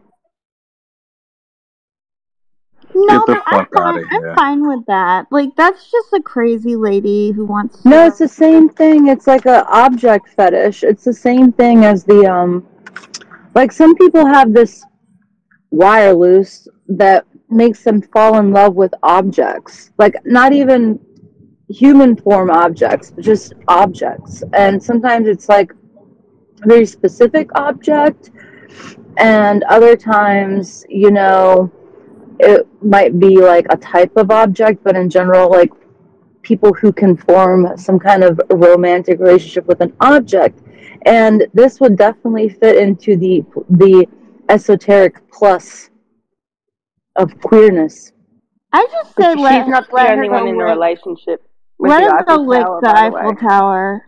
Just let her go lick the Eiffel Tower. It's I took a human sexuality course and I uh, heard or read about uh, people that are attracted to car crashes or to, to explosions. So they'll they'll make these things happen for, for their gratification. There was a movie about that. Yeah, and there was also a um, fire inspector in the US because I listened to a podcast called Case Case File that's amazing. Um, and he basically started all these fires. I don't want to ruin the plot for anybody, but I'm sure you guys aren't going to go listen to Case File. But he started all these fires and he clearly got off on it. And yet he was the first to the scene and he'd sort of say, you know, well, it was started by this, that, and the other. Well, of course he knew because he bloody started it. I remember that. When was that? It was not that long ago, was it? No, in the last Couple 10 years, years? yeah. That that's Oh, not 10 un- years. that's not uncommon for fire hmm. department people. It's really not. He was a fire chief in California, wasn't he? Yes, yes. But he was obsessed. Man, He was Freud can't fire. keep getting away with this shit, yo. Freud He got it wrong with the keep getting- penis envy, didn't he? It's the other way around. These men, you know, that womb envy, feminine stereotype. Yeah, yeah, they're so jealous. Why, I mean, why would why would we be know, envious of woman that something that can be penis- like mimicked with a finger? A just a finger? Come on. Or two I know fingers. every woman. It depends on how big the woman Yeah, is. well, yeah. You got to start with one, or you might hurt her. Exactly. Oh God. I certainly never ever Work wanted your way penis. up. I don't know many women. I don't know any woman that wants male privilege, maybe you know, or to not be oppressed as a woman. You know, I'm sure a lot of us have fantasized about that. But having a dick, you know, come on, Freud. Nah, you got it wrong, mate. it's the other way around. Yeah, bro, that's what I'm saying. Freud can't keep getting away with this shit, yo, because he really theorizes that everything is sexualized, like down to the Mm. baby sucking on the uh, what is it, pacifier? Like all of Mm. that shit stems from some And type of food, sexual desire. yeah. Yeah, but I do not. Yeah, want at some, at some point it's not erotic. It's not I not do not want a dick. Like I know I do not want a dick, and I don't think any other women want dicks either, except for. You Well, I've got two dicks. I got one one on each forearm, right? Uh, Why do they need to move? They're just as good. Very true. Uh, Simone, Right. do you have your hand up? It looks like. To hell with Uh, yeah. being able to get it up. Yes, Simone. Yeah, um, yeah, with the Freud thing, I don't know if any, someone already said it. I'm trying to do this bloody thing on Antony and Cleopatra at the moment. Um, yeah, for, I, I don't know if anyone, everyone was aware that um, Judith Herman, who wrote Trauma and Recovery, which is you know just like one of the most brilliant texts on on trauma ever, um, studied Freud, and he actually knew that that women, in particular, were being sexually abused by their fathers, and he was going to expose that, and he was um, uh, talked out of that and sort of threatened with, you know, a bit of what academic demotion if he published a paper talking about incest. Yeah, he won't be able to go to grad school. Yeah, something, you know, I think it was sort of, you know, likely. Um, yeah, so that I, I, I think that informs a lot of of this stuff that he actually wrote bullshit as well because he was told that he wasn't allowed to tell the truth. I think it's important, yeah. We have another Dr. Demure here. Another Oh, Dr. who? Demure. Where? Where? No, I'm just saying uh, the person that is uh, cautioning the other person not to publish or else they'll get demoted. That that sounds a lot like Dr. Demure. Oh yeah. Oh yeah. If you, if you run into any agenders like that, please always send them to me. I found Dr. Demers because somebody tagged me in her um, comments. Although when I looked back on her video, she had already responded to me, and I just didn't, hadn't seen it. She'd stitched me, and and she was like, "I'm a professor, and I've I've got a PhD." and She's just wrong. She's just wrong. she doesn't know what she's talking about. She's wrong. She's so aggravating. I, I hate that she. But like it was like days she's on my earlier, and I totally because of missed it. and I hate it.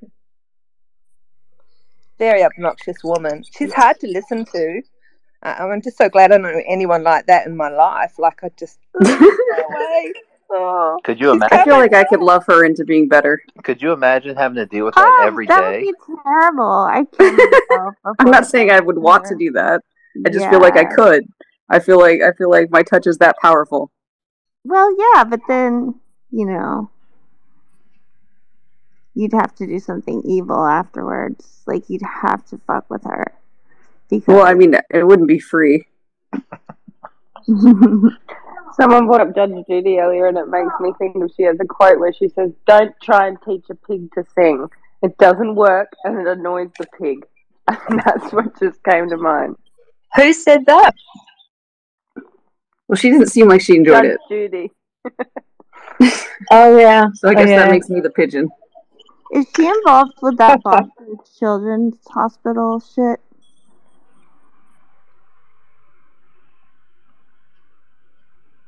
Obviously not, because no one's said anything.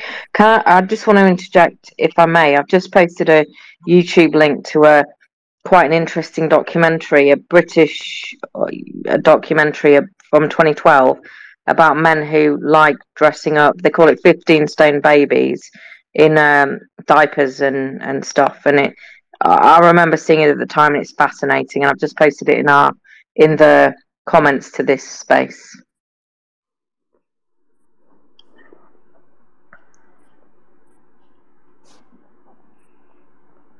Oh, an ex.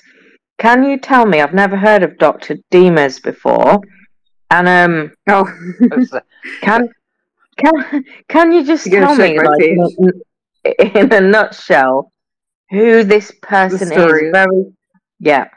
Well, as she's as she is loath to tell you, she has a PhD in developmental psychology, and she's uh, works at Boston University uh, as a professor, and she's she's was on TikTok like making all these videos where she was and stitching not just me but like a bunch of other women um, including some pretty young women, one of whom appears to have been an undergraduate, and just being like, like, I'm a professor, I've got a PhD, and you're wrong, and you're bad, and you're stupid, and you know, and threatening. I'm going to go after you. I'm going to make sure you never get into graduate school because you hate trans people, you TERF, you stupid TERF. Bah. And so, like, I just kind of got in an argument with her a few days ago. I was like, I was like, so okay, you say that gender develops at age three or in preschool. So does that mean that that if a child has a developmental delay, will that like delay the development of the gender? And she it just broke her brain. It broke her fucking brain, and she was just like lost her mind. And we went back and forth, and I made like a 26 minute video like roundup of our interactions. It's called OK Corral. And then I Right, found I'm this gonna- other video where she it tonight, it's hysterical. It's so funny. she decided to pick a fight you. with me over what aphasia was. Oh.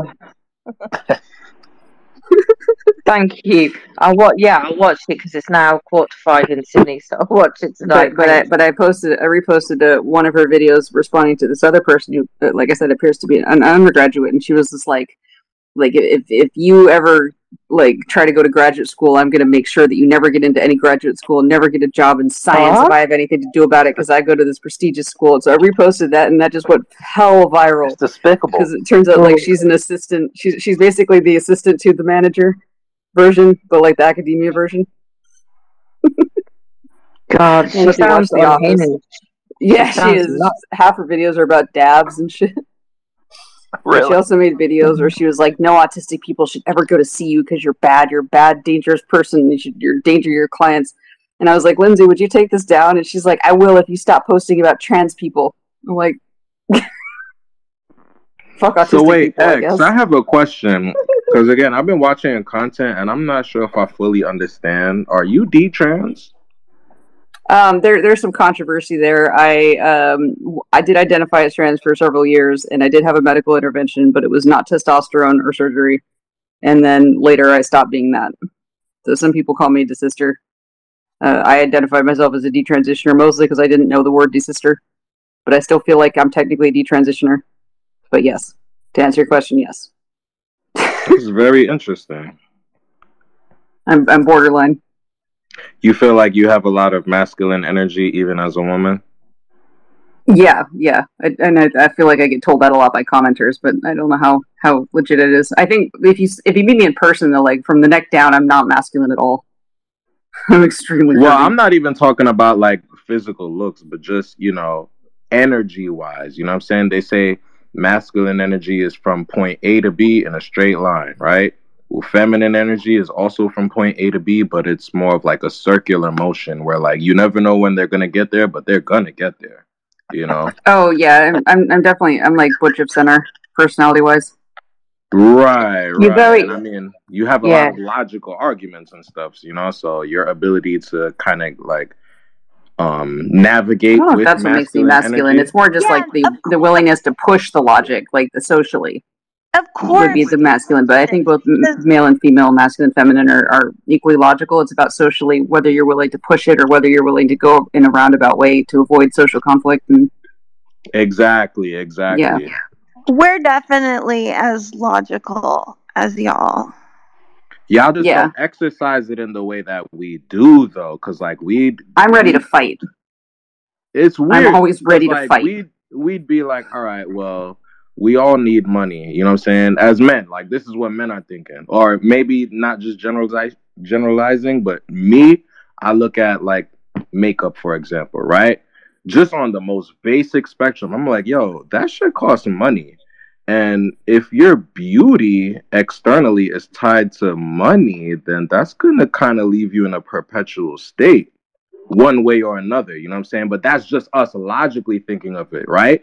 I'm Mhm. pretty sure how the women who like, you know, are into the beauty world, they're thinking about it how you said, X, where it's like, yeah, y'all are willing to go the roundabout way in order to achieve that goal as opposed to like working hard and being an upstanding citizen. It's like, yeah, well shit, if I can just throw on makeup and receive things, No, why wouldn't I do that? but oh my guys, God, but guys shut the kicks. up. Guys I definitely don't receive things And for wearing clothes. makeup. I do wear makeup in videos. I don't generally wear makeup in my day to day life. Most women are not wearing makeup to go get some fucking guy to sit in his like mansion or whatever. That's just not what happened. Like that was the most retarded thing I ever heard in this, space. I'm sorry. Like So what are they wearing it for then?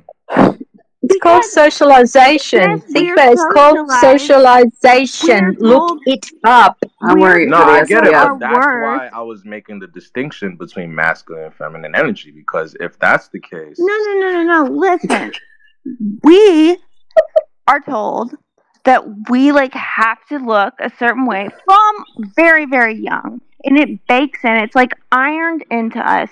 It fucks with our brains, and that has a lot to do with it. It's not all like just this manipulation thing, and it's certainly not like just to go get some fucking guy so that we can sit on our fucking asses and like but that is a fun. part of it. um, for a few people, sure. Not Um, a few. Not a few. We got to be honest. You know, like that is a big part of women's life as far as, you know, maintaining a level of beauty and appearance that allows them to move forward in this world. Does someone else want to co-host so that I can bring up another speaker who requested? Yeah. Don't we have like 10 minutes left in this space? Make sure it's I don't know. I didn't know they were timed. oh my god They're not. It just it Just just because my that. birthday's ending. I have no uh, idea. Space has to end. I'm I'm looking at this tweet on the jumbotron and it says this space ends at 1 a.m. So I'm like, uh. But I mean, I'll co-host. Fuck it. No. Okay. No, don't. Damn. No Come on, way. guys. Come on. no, make a woman. Let's. What's your birthday? I identify as a woman now. So what's your? I would do it. Look at a but- guy. I've basically been co-hosting for like the whole oh, space, though. Okay. I I really won't want this space to end this way. I gotta go. Happy birthday and great talking with you. And enjoy Yeah, you the rest too. of your time. Bye. Love from Australia. Yay! I Good can't night, to come out. Simone. Bye.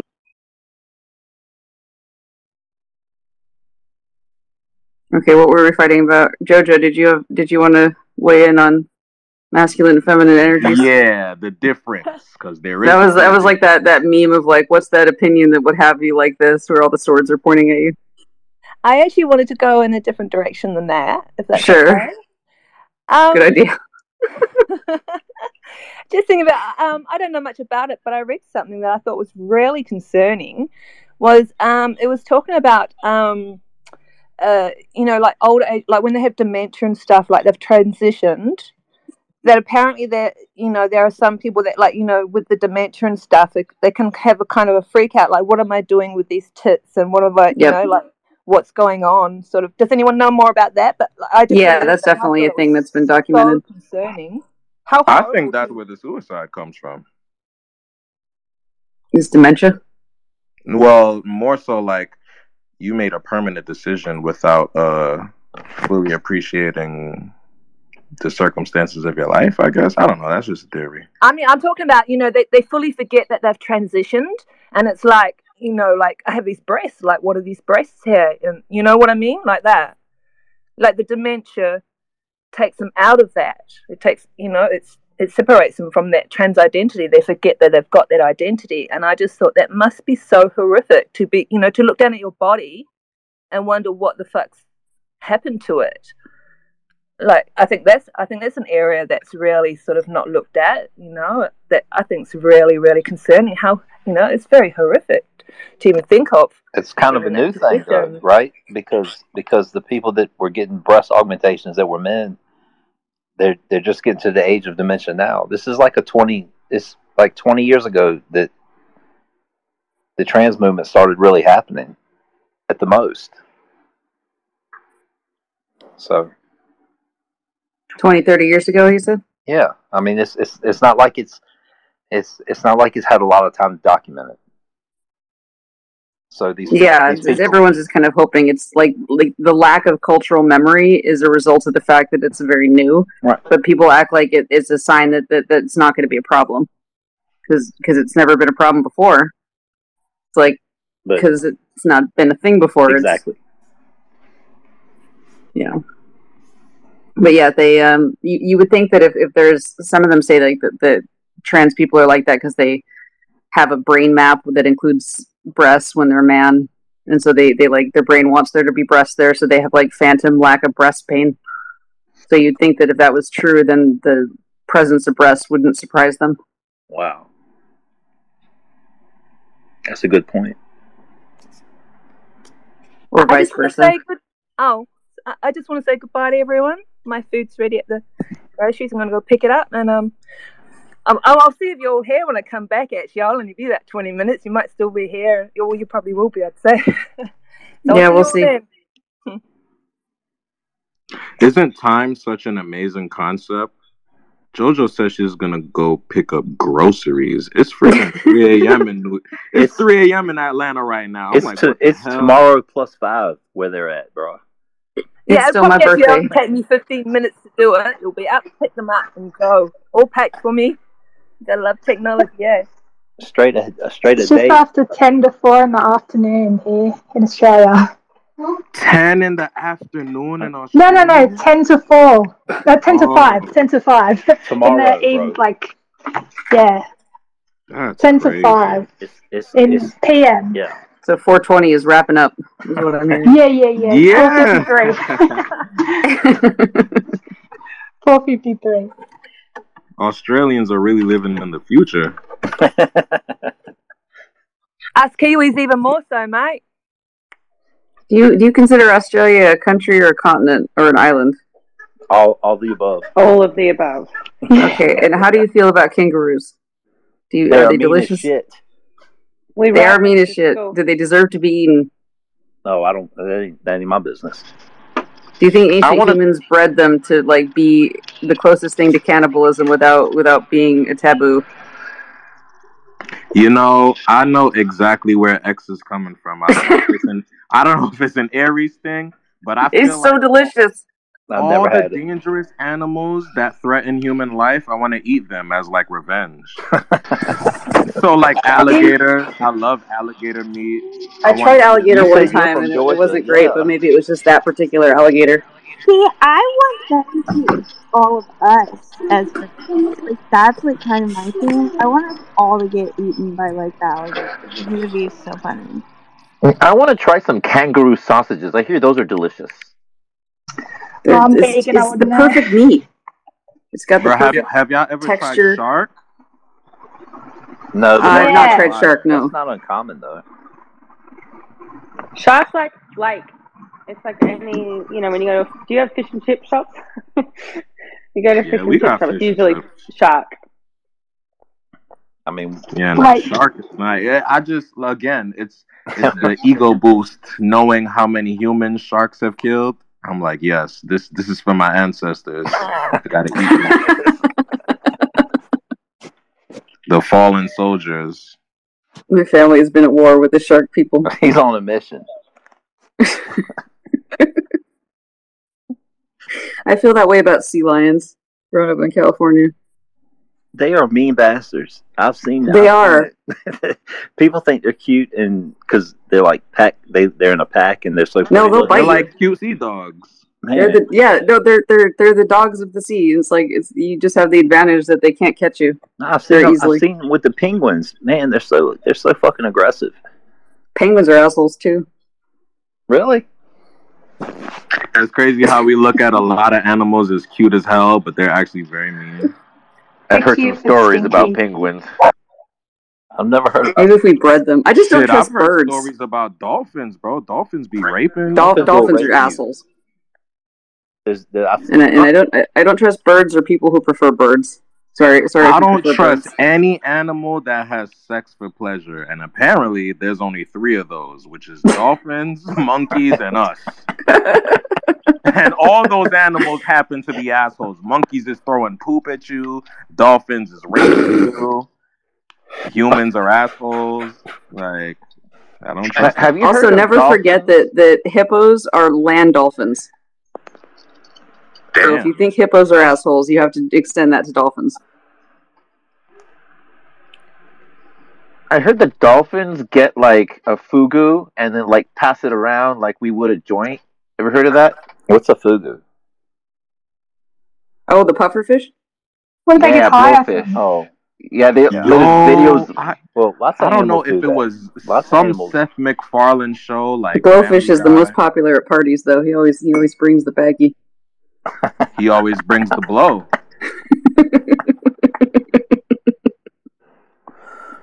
Lots of animals. Lots That's of like- animals like to um. That's like some partake. dogs in Australia lick cane toads to get high. Yeah. Goats like mushrooms. Goats will like climb all the way up to like really uh, inconvenient places to get their mushroom. I gotta try licking a toad one day, y'all. I got I gotta test out that validity of that That's what the that's what the fairy tale's about. That's why they re- they really want you to kiss frogs. Is is, is the the Grim Grimm's fairy tales want you to trip balls? kiss a frog so I can turn into a frog? Hell no. I'm not doing. No, so you can you can you can see things, see the frog turn into a, fr- a prince right in front of you. That's literally why God. Shrek Three was hilarious, y'all. This conversation is turning into Joe Rogan.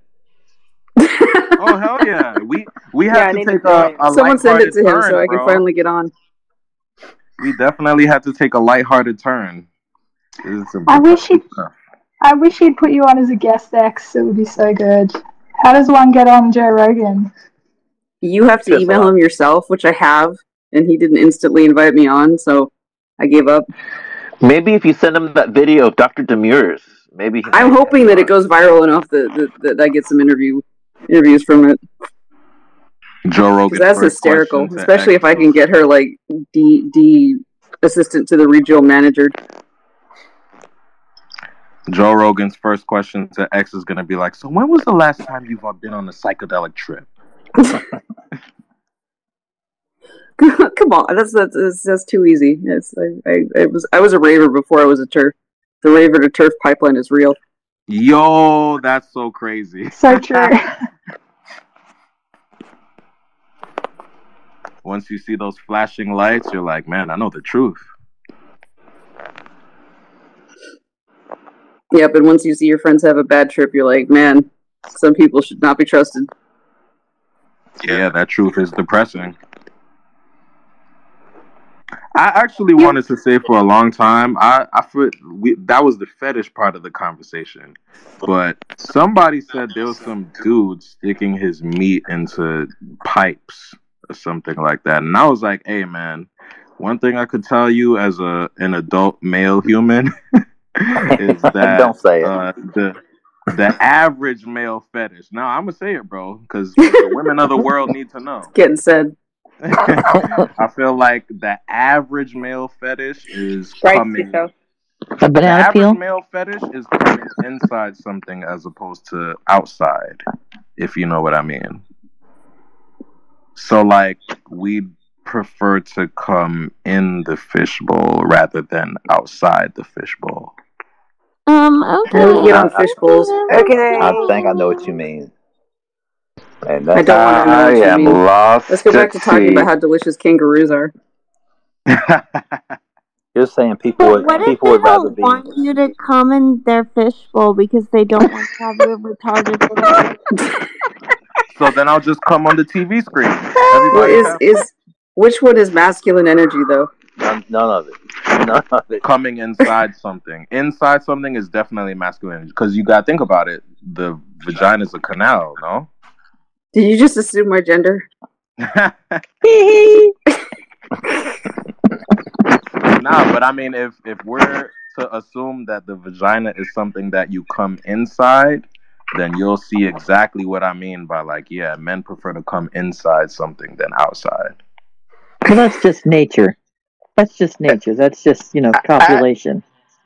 That's just you know pro- Right. So that goes back to the guy with the pipe It's fetish. not. It's like- not a fetish. It's not a fetish. It's Yeah, that's I- that's nature. Uh, the the pipe the pipe thing was there was a guy that used to hump his car. Like I, I, I saw this. Jesus, he was coming inside the gas exhaust. He was coming on the damn stick shift. He just would rub his junk all over anywhere on the car because he loved the car. I watched this doc. I watched this. I, I, it wasn't even a documentary. It was like a twenty minute thing. But But did did he identify as a transmission? he married the car.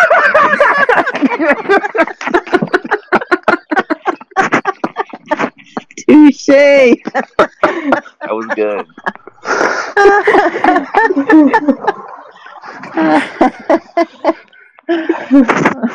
He was certainly on his mission, that's for sure. This this was like 15 years ago, and it was like these people can't be serious, and we all we all we all knew it was some type of mental thing then. And look at where we Was are Was this on. TLC? No, it, I think it was it was MTV adjacent, I believe. But but Hey, look at where we are now. Exulansic. Yeah. Can I ask you a question? This is kind of serious, but uh, but I, I this is but since fetishes come up, this is something. Uh, this is feather duster, by the way, This is serious. Fetishes Yeah, this is came serious. It's serious. yeah, it's serious. Well, I, Clear I'm board. you know, because I'm thinking, you know, okay, this this horror that we're living through has, you know, we want it to come to an end. We don't want to live in a world full of fetishes, fetishists out there expressing and destroying. You know, because a lot of them have destructive fetishes. Um, Mhm. Menacide. It's the what? it- manicide? Is that you, Yeah, did you the well, no, I, I, I gotta, I don't agree with that. I, I definitely have use use for some more the men in fact that you felt the need to say, no, I don't. I don't support menacide. okay okay um but anyway uh you're so knowledgeable about this i mean i'm i'm i'm a senior citizen but i and i have some little background but you are so much more knowledgeable and i i can't figure this one out. What it, what is it that happens to a person that develops a really deviant fetish? And do you think that there is a way out? Do you think there is a you can turn that off or t- I- I condition that- someone out of it or just got to lock them up? Um, I I think that if if it's a, a true fetish, um, it's defined by by you not being able to condition them out of it because something internal to them is conditioning them towards it, and you don't know what that is, and that may stay or may go, and it may respond to a medication or it may not. if that individual say could want to uh, stop their fetish like first you know if they recognize that it's destroying their life or, or i don't know if Um, on their could just decide just the but- act of wanting it. If if if wanting it is enough, then it's not a true fetish. I, I do believe that, they, that that it's something where it's the the, the I you can't boogie board a tidal wave like it's just too big. Like it's too it's too the the the the reinforcement of, of crossing a boundary and engaging in, in it's it's kind of like OCD. It's like it's it's just it's just too big. It's actually that reinforcing on a neurochemical level. Like you have to understand that the, no matter how much a person might want to, like it's it's if it if it's like a, a true pathological fetish, it's way too big for them, and they need they need help, and they may not be in a mental place where they can want help, and it may just randomly go away. It's hard to predict because some Mm. sometimes people can be very very mentally ill, and then it can just get better after six months. So, so, so the severity at this moment doesn't pr- necessarily predict where they'll be in a year. Is there any study into what causes, say, i mean, we can sort of, I don't know if we can guess this, but like with the, the diaper fetish, is would it would is it generally believed for any reason that a person uh, started going off the rails mentally when they were in diapers or something like that, or it's I don't think it's connected to that. I think it's it's it, it might they might be otherwise typical, and then it, then it just hits them. I would assume it's something wonky in the dopamine circuitry ah, so something because because completely the, in their those are the reward pathways Hmm. Where where just the the act of crossing the boundary is so so beneficial to them that that their brain will will warp itself into all sorts of delusional thinking in order to get the organism to engage in the behavior that feels that good and it's it's not even a moral thing at that point. Like they're they're they're they've they've lost they've lost control. And it originates out of something equally uncontrollable. So it, it's a Yeah, and it, it might be even something like like a tumor. Oh, that- that's just spitting spitting dopamine in a particular area that you don't know about. It, it could be something, and there have been cases of that too, where where where people engage in very pathological behavior. Like there was a famous one where where I think a guy went up into a bell tower and he was he tried to tell people like I'm going to go shoot people from the bell tower. You guys have to stop me, and like people didn't take him seriously, and then he did, and then it turned out he had a brain tumor there. Wow. And so it's just like, but then there's also just people just we just don't know, like why whether whether they have genetic factors predisposing them to it. Um, but but something puts them in that state. Drug use might put them in that state. Some, Or some kind of the- parasite might put them in that state. We, there's there's it could just be a lot of something. Something happens though that where it hijacks normal reward processing that we all need to function correctly. Um, and, Or and genet- or seek genet- out this or- behavior. genetics, I guess, because um, there's a bit of a controversial thing in the UK at the moment, and um, there's a guy, there's a presenter, a presenter who's very famous in the UK called Philip Schofield. He is on morning TV, so he's as famous in the UK as like Tucker Carlson is in America. But you know, and I know Tucker's a, a newsreader, but but Philip Schofield's very very sort of like the a British Oprah, if you like. Um, he, it is alleged, um, groomed. It is alleged. I keep saying that because I don't want to be, you know, sued for defamation. Um, he groomed a young runner at the TV station, um, who he met on online when he was thirteen. The lad, and then Philip got him the job at um, ITV in the UK, and uh, allegedly conducted a sexual relationship with him age, and Philip Schofield was about 50 at the time. The young lad obviously was between 13 and I guess 19 potentially when the alleged relationship occurred, or, or rather, do you know what I mean? It, it, it kind of went from messages, I think, to physical. Anyway, the weird thing is, is that um, that's all clearly denied and not mentioned by Philip Schofield, obviously, and he's still presenting on UK TV. But his brother, um, today or yesterday, sorry, was charged and he was is is be sentenced soon. Sorry, a jury found him guilty of um, sex acts with a minor.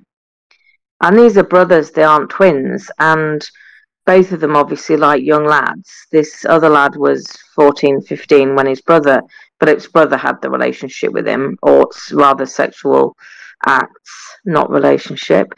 And so, you know, you've got to wonder where that came from. Like, did it was is it genetic? I mean, this seems so weird. And Philip Schofield came out as gay three years ago after being married to a woman for 25, 28 years, had two two girls. His brother just came out as gay recently. So it's just bonkers.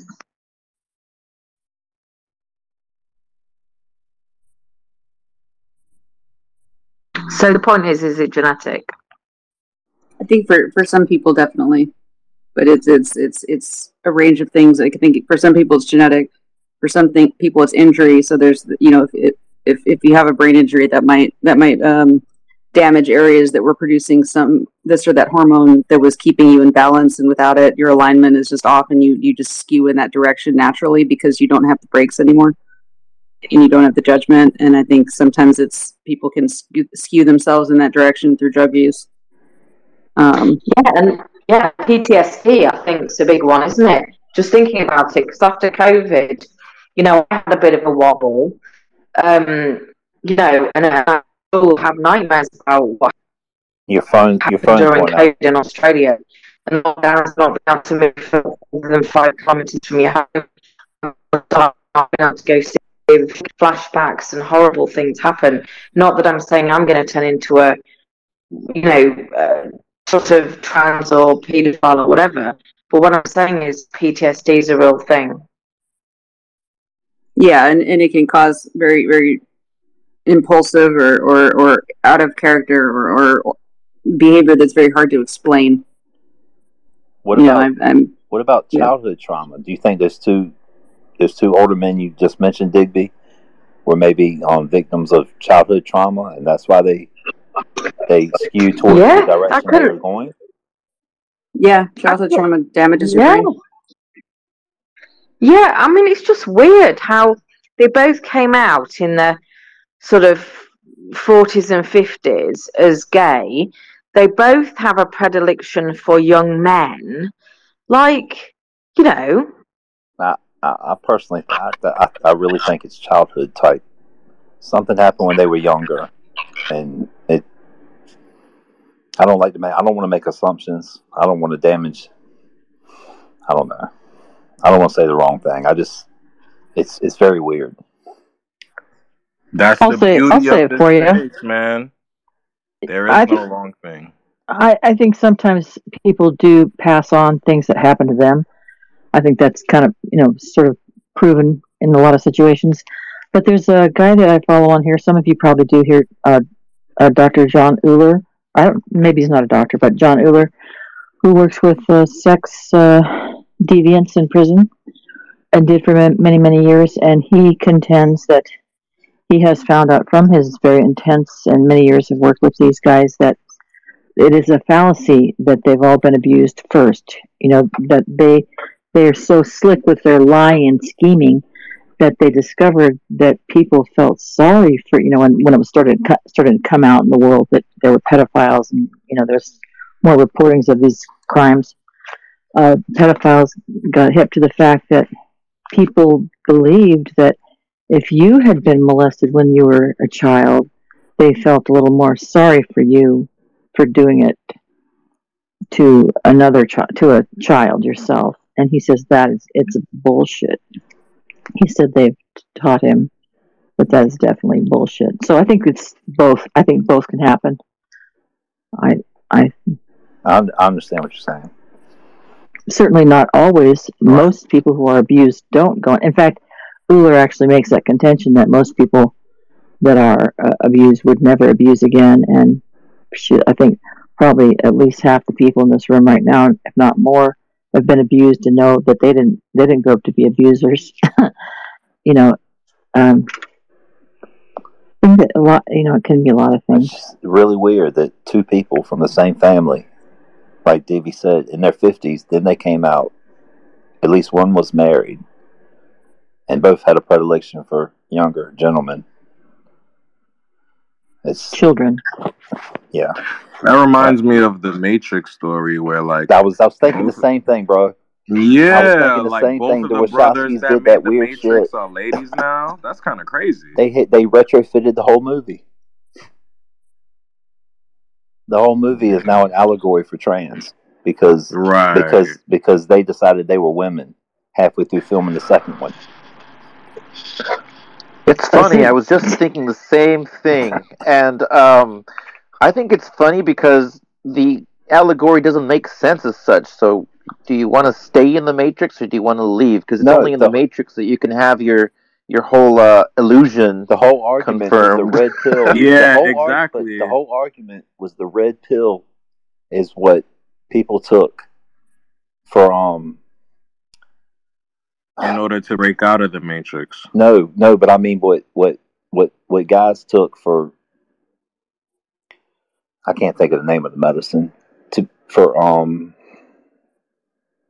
estrogen. A hormone? It was, no, it was Uh, uh, it was te- testosterone? estrogen. It was allegory for estrogen. The red pill was an allegory for estrogen. Isn't that what they took? Yeah, the red pill is what breaks them out. The blue pill Yes, and in. that's that's an argument that I've seen so many times. Oh, you're saying the TRAs consider the red Yes. pill to be okay. And wow, that, that's and, and they're saying that that's what the Wachowskis have said. You need to block Cindy. Thank you.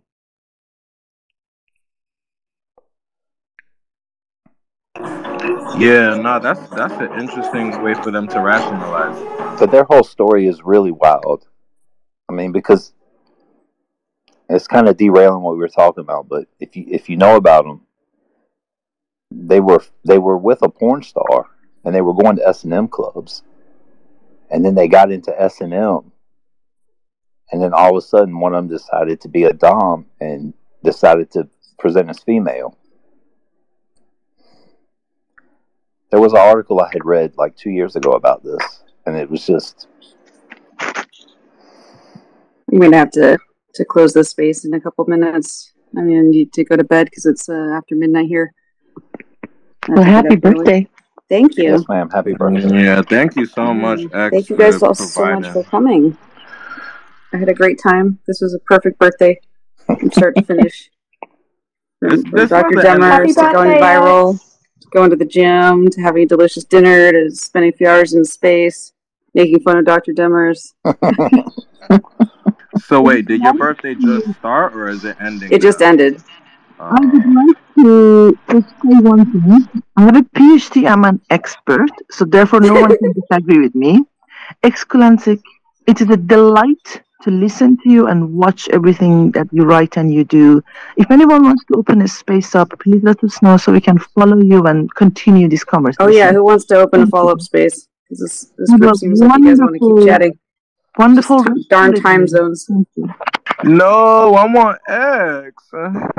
Oh, you'll have to come to the next one. I I wish you success with that Dr. Demers thing. She she needs to be exposed. That that it's not right what's happening. It's at three hundred fifty thousand views now, and climbing. I just We're posted all it this looking morning. forward to the follow up. I know. I'm gonna make a whole follow up, like of of like, and then it's probably not even gonna be the last follow up because I still need to like file the complaint. But I want to I want to document the saga thus far. Let us know when you hear back from Joe Rogan. I hope I do. It was just so uh, people were like like tagging Tucker Carlson and Fox and Glitter, just everybody. Everyone got tagged in this this shit. It was hysterical. And she's like, "You're just giving me free advertising," and then privates everything.